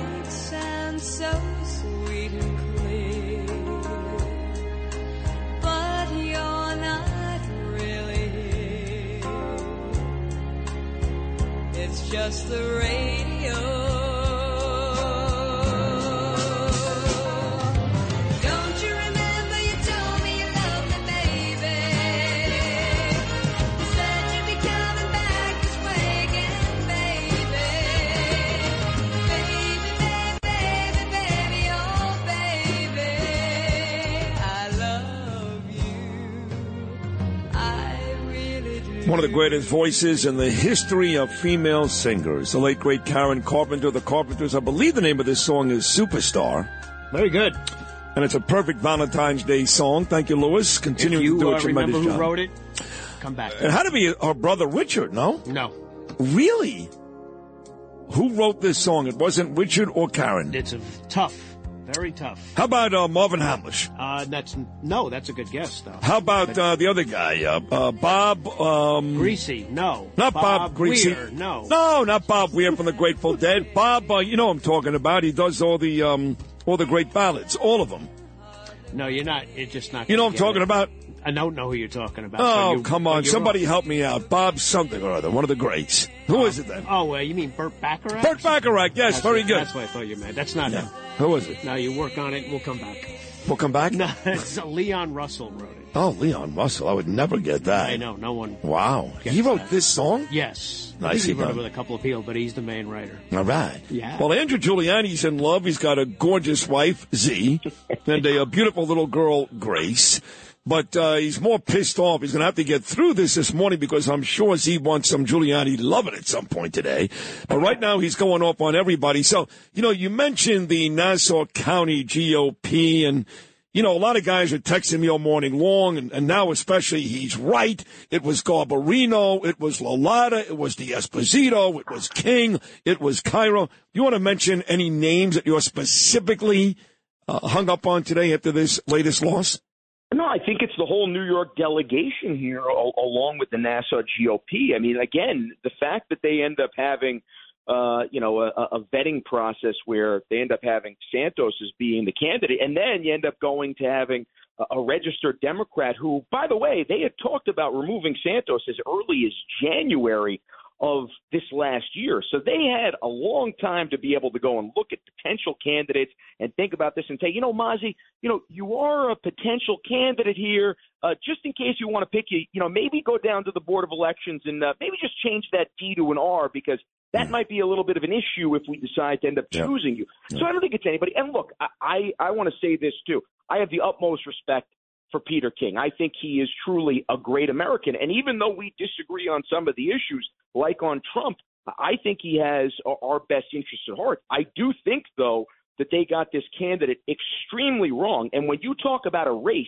that should have been won, all the national issues were against Suozzi and the Democrat. I mean, the fact that they had him nailed, absolutely nailed, talking about kicking ICE out of Nassau County, bragging about kicking ICE out of Nassau County. I mean, any candidate should have won that race on the other side. It's amazing. You had the guy nailed, and because you had a candidate that sadly couldn't talk about lawfare the way that she needed to, which I really think, Sid, is one thing that I think we're underestimating here because I think a lot of Americans are actually looking at this, and it's not as much the Trump factor. As close as I am with Trump, as close as we are with Trump, and as close as we feel it, I think they're looking at this and saying, look, if they can go after the President Trumps of the world like this without any uh, without any real evidence on this stuff, and all of a sudden he's got eighty three uh, million dollar settlements, all of a sudden he's being convicted of crimes that Joe Biden is is being uh, they're looking the other way on, um, then it can happen to me on this stuff. Right, And, and I right. highlighted I highlighted pro lifers. I highlighted these parents here at school board meetings. Uh, you know, they're going after the Justice Department is going after conservatives, and that's why I think you know that answer was so critical and so fatal in all this. Um, so to me, uh, you know, this is something that I think sadly it, it was it was a one race, and I think the Republican Party here in New York, which had the opportunity to win this race, they snatched defeat out of the jaws of victory.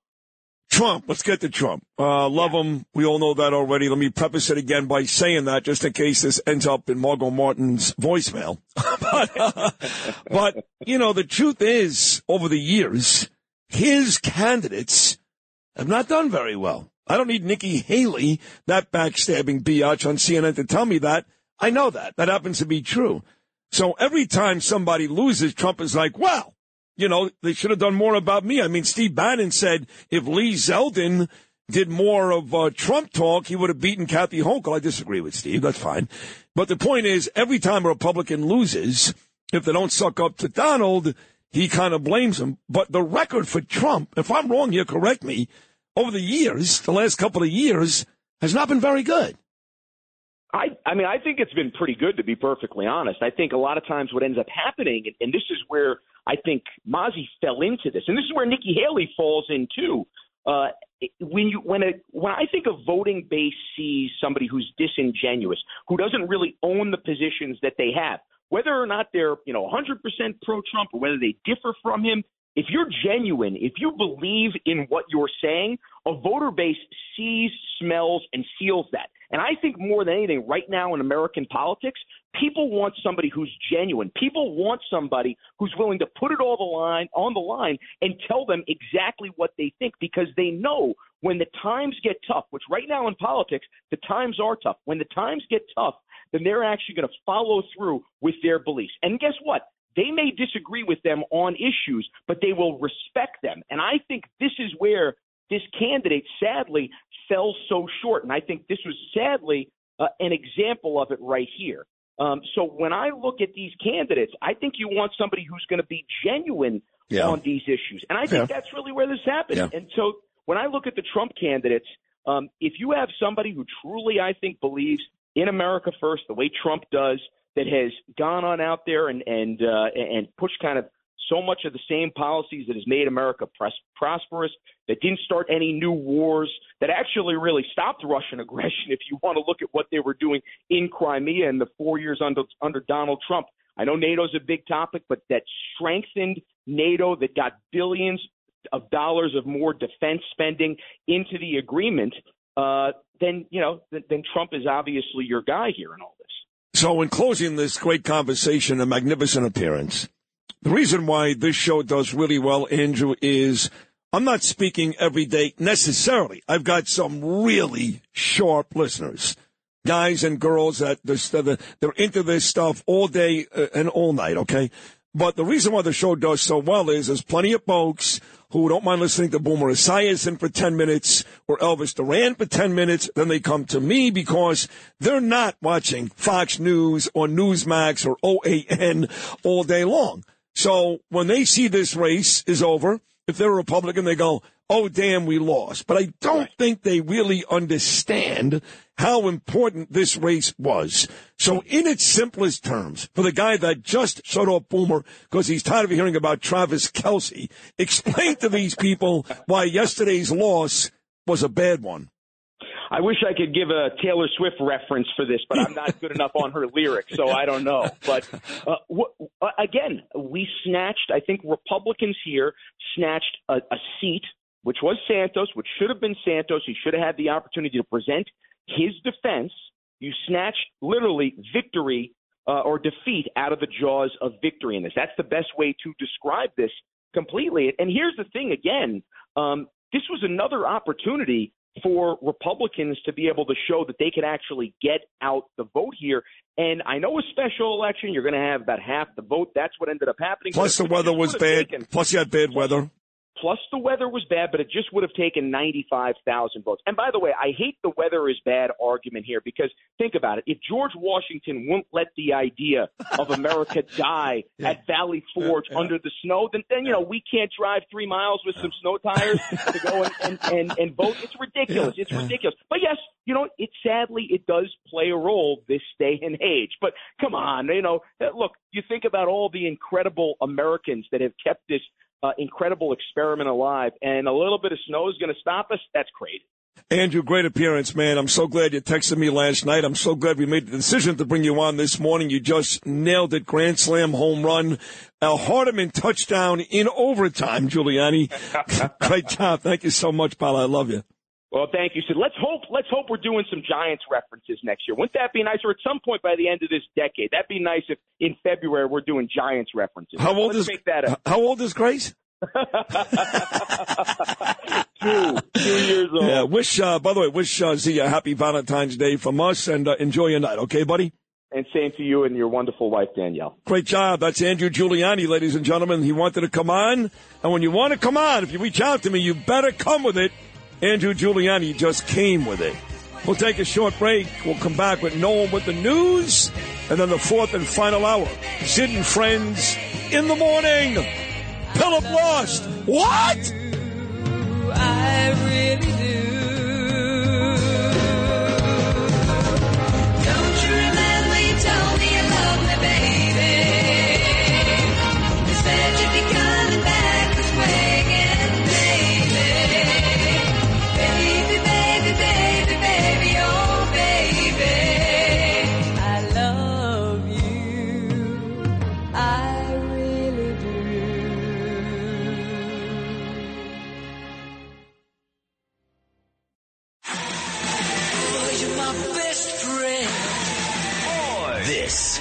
Sid and Friends in the morning. From my friends. 77 WABC.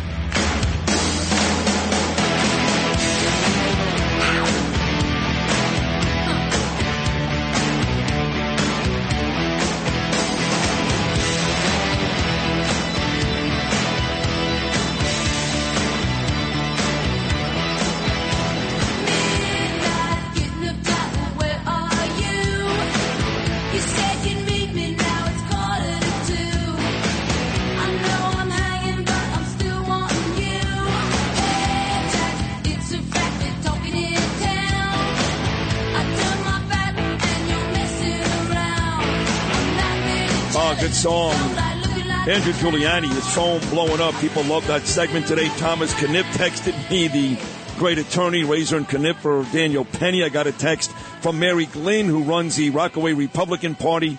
Everybody agreeing with Andrew Giuliani, but there's only one guy that you have to get today. Giuliani was great on this show. Curtis Sliwa was great on this show. Brian Kilmeade was great on this show today. Gabriel Boxer, just back from Gaza, great on this show. But there's one guy, one, that everybody wants to talk to today. And guess who's going to talk to him? Me. George Santos is next.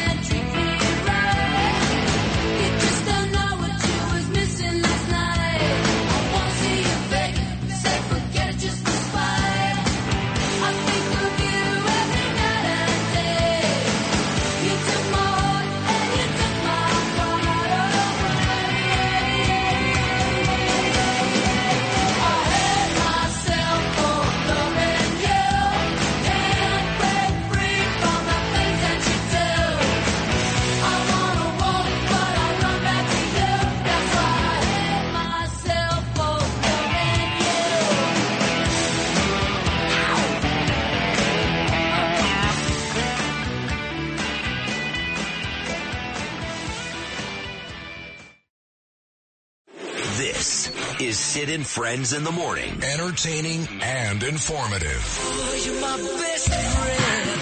77 WABC.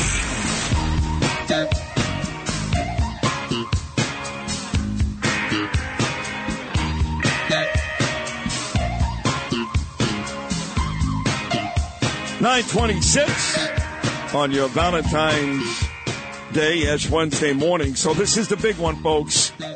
Yes, the special election took place yesterday. Tom Suozzi wins. He beats Mazi Pilip, and I get a lot of texts from a lot of very unhappy Republicans, not just on Long Island, but Staten Island, Brooklyn, New Jersey, who say the same thing. Why did they remove George Santos? Even Andrew Giuliani, who has referred to Santos as everything from a criminal to a scumbag, spent the whole segment basically defending Santos in saying the guy never got his due time. You don't just remove him without letting him go through the process. Defending George Santos. So with that said, here he is, George Santos. George, good morning, pal. How are you? Good morning, Sid. It, it, it's great to be here with you, and it's great to see. You know, I'm going to start off by saying I will thank Andrew Giuliani for being sensible enough to recognize that what happened was wrong. Right? We can have our bickering. Look, I, I don't dislike Andrew. It's just he wants to come after me. I'll go after him. But here's my message to the audience: You guys miss me yet? Because the reality is, y'all, everybody was happy and excited from Joe Cairo to Anthony D'Esposito to Nick LaLota. They went to Washington D.C. gave absolute assurance to the Republicans in D.C. that this would be a no brainer for them. Don't worry, we got it. We just need him out because Joe Cairo convinced every single New York Republican that they were going to be dead on arrival if I stayed and ran for reelection. Well, you know what? This is what happens when the will of the people is canceled, when the will of the people is ignored. Party leaders need to stop thinking that they know best. Yesterday, we saw something very clear. The turnout of the Republican base was anemic. The Republican base was disrespected. Their votes were canceled. And this is what happens when you do that to voters. I have no pride. I am not happy we lost the seat. I was not I was not rooting against Mazi. Mazi is a a mother of seven, a amazing human being with a great story. Now her kids are going to have to face the backlash of this. Uh, now she's going to have to face the backlash of this. This isn't going to be easy for her. This is a woman who didn't have an easy life to begin with. We just went ahead and made it more difficult because party bosses thought they knew better than the electorate. Some of them will say, George, though, that uh, even if you survive this, that uh, in the upcoming elections, okay, that the Democrats were going to use you. You were going to be the tool. Look at these Republicans are leaving this guy in there and look what he's done. Look what he's done. And they thought that maybe that would cost them in future elections. I'm not defending what they did. I'm just telling you what the thought process is. If they leave you there, the Dems will use you as a tool moving forward. Well, Sid, let me give you a little example. The Dems used me as a tool in 2023 during the local election seasons on Long Island. In New York's third congressional district, not a single Republican incumbent lost their reelection, and we flipped a Nassau County legislative seat in the third congressional district from blue to red. A seat that had been held by Drucker for years, we went ahead and won it. Here's the reality. We did not have that issue.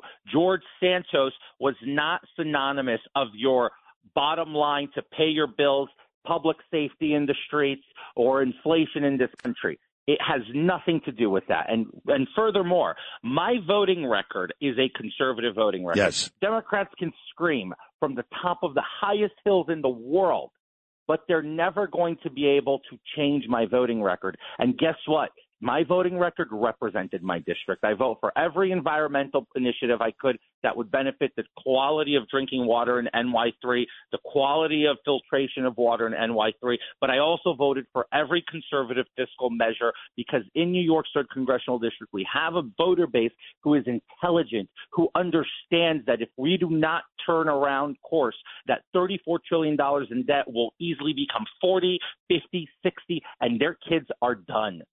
So this is exactly why I don't think they were reading the tea leaves. They were bothered. They didn't like the fact, oh, this is George Santos. He's an albatross, but I didn't heard a single person's reelection in 2023. So I call foul play on hmm. any any conspiracy that they have for Yeah. 2024. So let me ask you this. Are you, now that the Republicans lost, and um, you may not be gloating today. I think you are for real, somewhere down deep. I think you're being very nice, but I think you are. Uh, not because you're a bad guy, that's human nature. Look, you got rid of me, now you're effing lost. Screw you. Uh, but now, are you considering a run come November? Look, Sid, here's the deal. For me to run in November, it would be almost impossible, and I'll tell you why.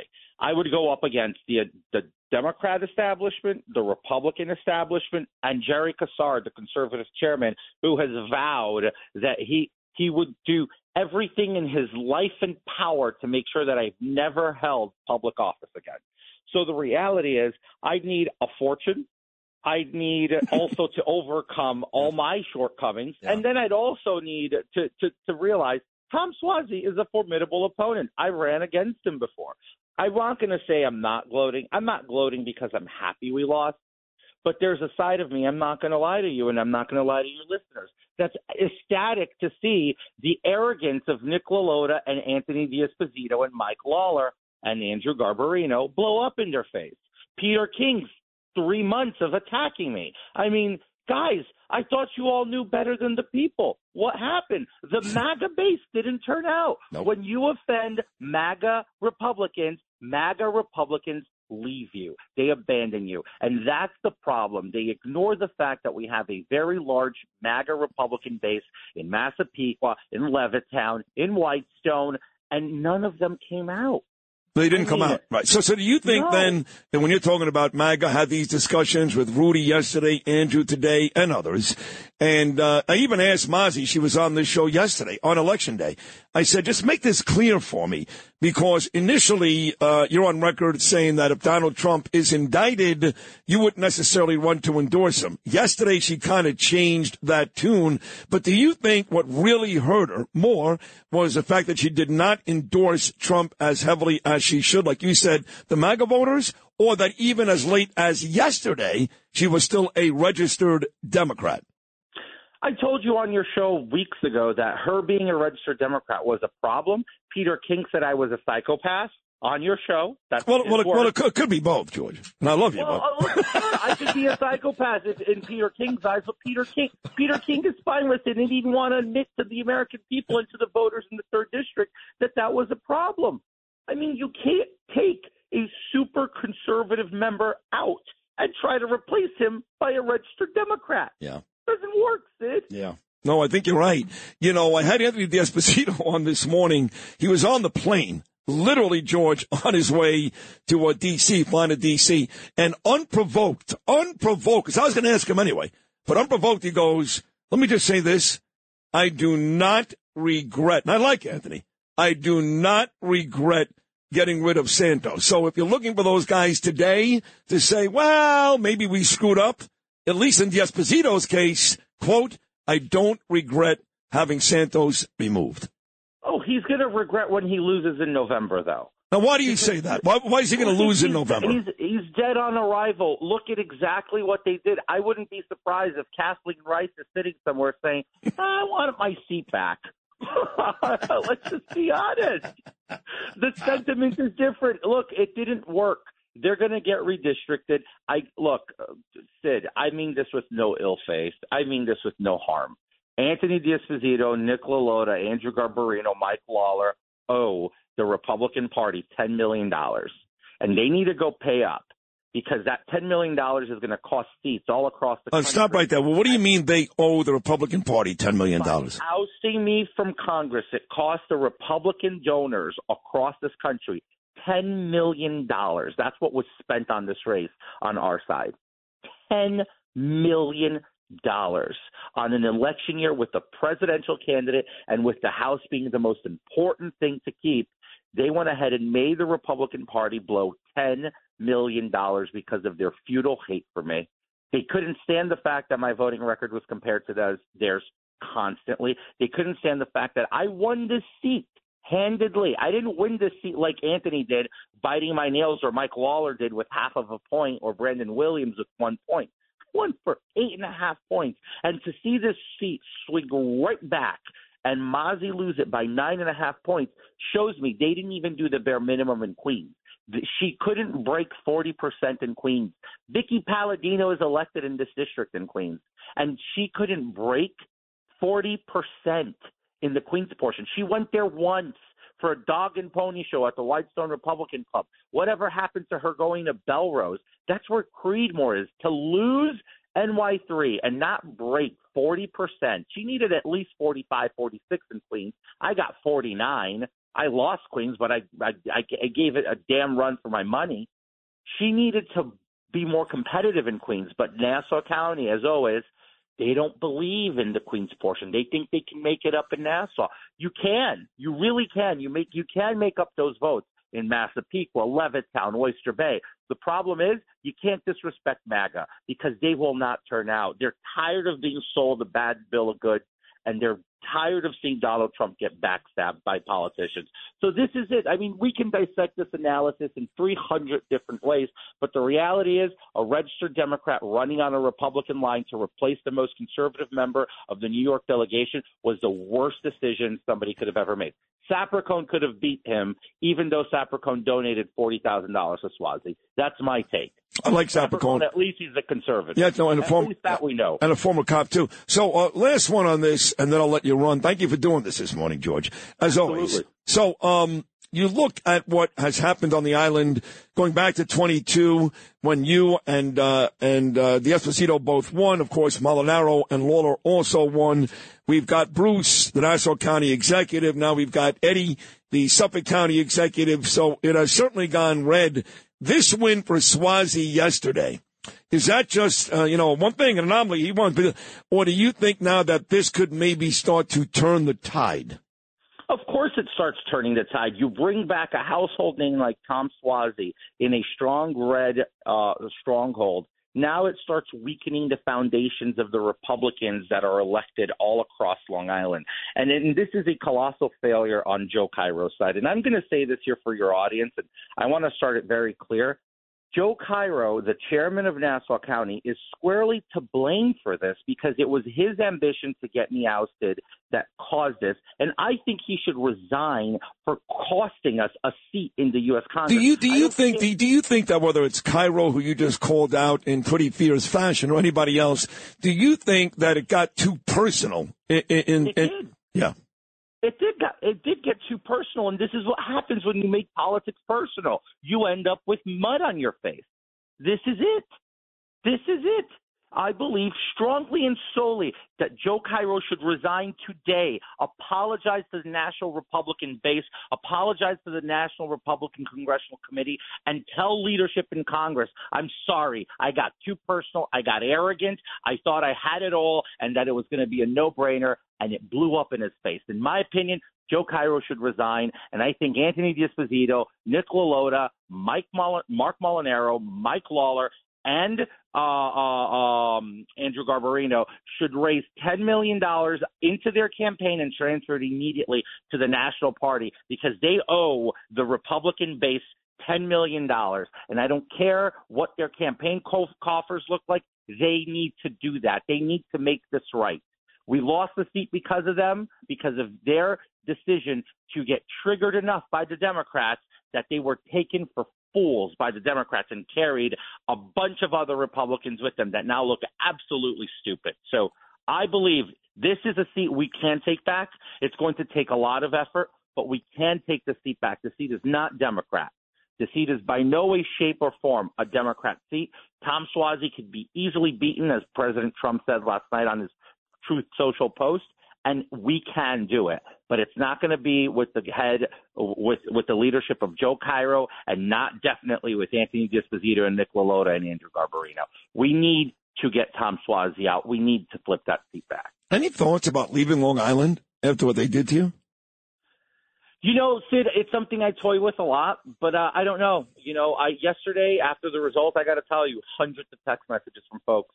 I didn't go vote. What they did to you is BS. I I was perfectly fine with my vote. I was only scheduled to vote again in November. The sheer arrogance that like these are these are really things people are sending me. The sheer arrogance to think that that they should have voted that that, that they should have voted you out and create the special election. And not only that, even in Mazi Pilip's uh, uh, grassroots groups, there were people saying they should have never kicked out Santos. We had no issues with him, but these guys made it personal. I'll send you the screenshots so you can read it yourself. Within Mazi Pilip's own grassroots groups, those were the conversations being had last night.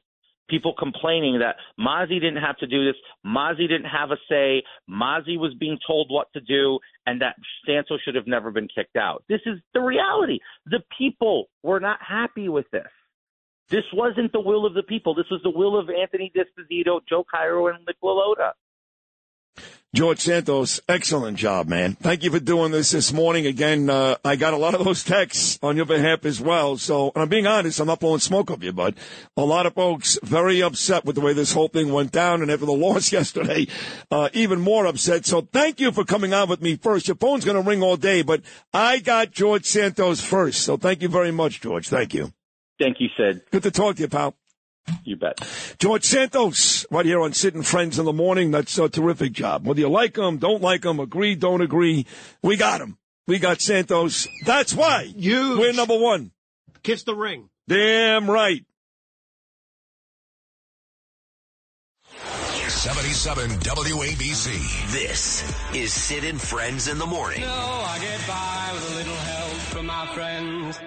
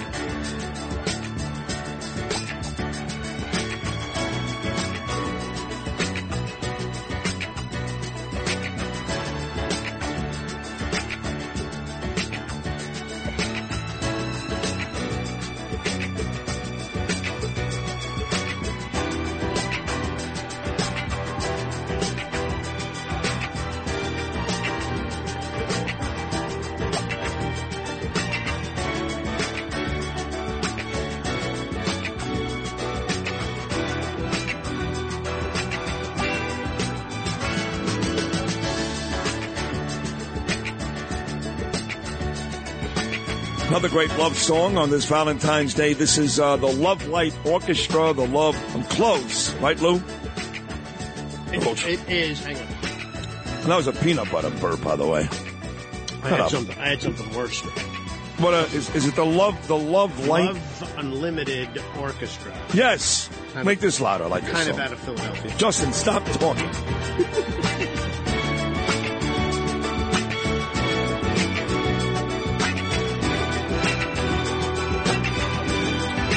All right, all right. So how many, um, hey, Noam, don't you think that us having George Santos, I know everybody else is going to call him today. I'm sure Fox News will call him. Other Right. shows on this station will call him. No one's going to get the amount of time I get with him. No, That was you like guys, 20 minutes. Yeah, you guys have a special relationship that goes back. Yeah, we're almost you have a hey, history. he actually he finds me attractive, you know. Well, so He's use that. You got to use what you got. No, no, he told me. He said I looked very cute tonight in the tux with Trump. So, but um, on a serious note, we do do long form interviews here. We're the, we're the closest thing to Stern in terms of long form interviews, but we still do commercials. Most people don't do that. So it's uh, usually uh, our interviews are pretty comprehensive. So I know the New York Post wants to hear from George Santos today, and we got everything there. I mean everything. Even the uh, the nasty parts where he wants Joe Cairo to resign today, today, and of course he wants these congressmen, including my friend Anthony D'Esposito, to pay the couple of the Republicans back ten million dollars. That's great stuff. It is great. But this is what has to happen, Sid, because they do this to you. They screw you out of this all the time, is they'll take the your Post, info. the Post does it to me. Why Yeah. does the New York Post hate me? I don't know, but they won't give you credit for Never. info that you got, and they make it almost sometimes look like it's their own, which I think they is do really it. terrible. They do that all the time. And by the way, and I love John Catsimatidis. You know how much I, like my father, basically, since my dad passed away. He's in the paper all the time. They can't give John enough credit. Right. Then they put one of my stories in there, and they go heard on WABC. Right. Like it was with Dominic Carter or Buster Olney. Not, what- what's his name? Not Buster Olney. Who's uh, Buster Only?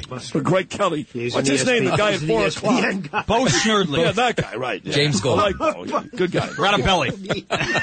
I like him. But they don't give me any credit ever. No. And then they'll do the same thing. They'll they'll play the audio over a picture of him on like the five o'clock Yeah. news, but they won't say it's your show. They never do it. Yeah. So thank God this uh, Doree Lewak did a story on my Israel trip on Sunday, but that was only on the New York Post online. Never made the paper version, but she gave me a million mentions, a million. But um, yeah, the Post screws me every time. I'm not sure why they do that, but I'll let them know that we'll give you this stuff, but you got to mention Sid Rosenberg. Yeah. Well, there's been times where I've given them exclusives, and they're usually pretty good. If I send them the audio, they'll credit you. But then I've seen other times where they don't. Well, they don't. Usually they don't credit me. Sometimes they actually uh, give the credit to like um, you know Len Berman. And you know, uh, by the way, I, I'm the one with Michael Goodwin on the show every week. I've got Miranda Devine on the show all the time. I promote the New York Post talent all the time. So what is it? What's the problem? You know what it is? Uh, somebody said to me once, I'm not going to out the person. You should write an op-ed on Israel. Back way back when, like in November, when October 7th was still pretty new. So I spoke to one of the op-ed editors, this guy Cunningham. He's like the guy in charge. And he was such a dick. Oh, that just got me. Yeah, Oh, that'll- that'll All help. right. That'll help. May as well, may as well call the New York Times. Daily News of the Times. Right. then I want to know why. you know? yeah, yeah, yeah, right, right. I think we got our answer. Daily News, I guess. Call, uh, what's my friend's name there? Chris, the guy that always kills me and the mayor? Oh, yeah. Chris Somerset or something, or Sommerfeldt? I don't know. Just closer. get Somersault. it out there. No one else is going to have Santos this morning, and by the time you get to him this afternoon, we've already had him. So that's it.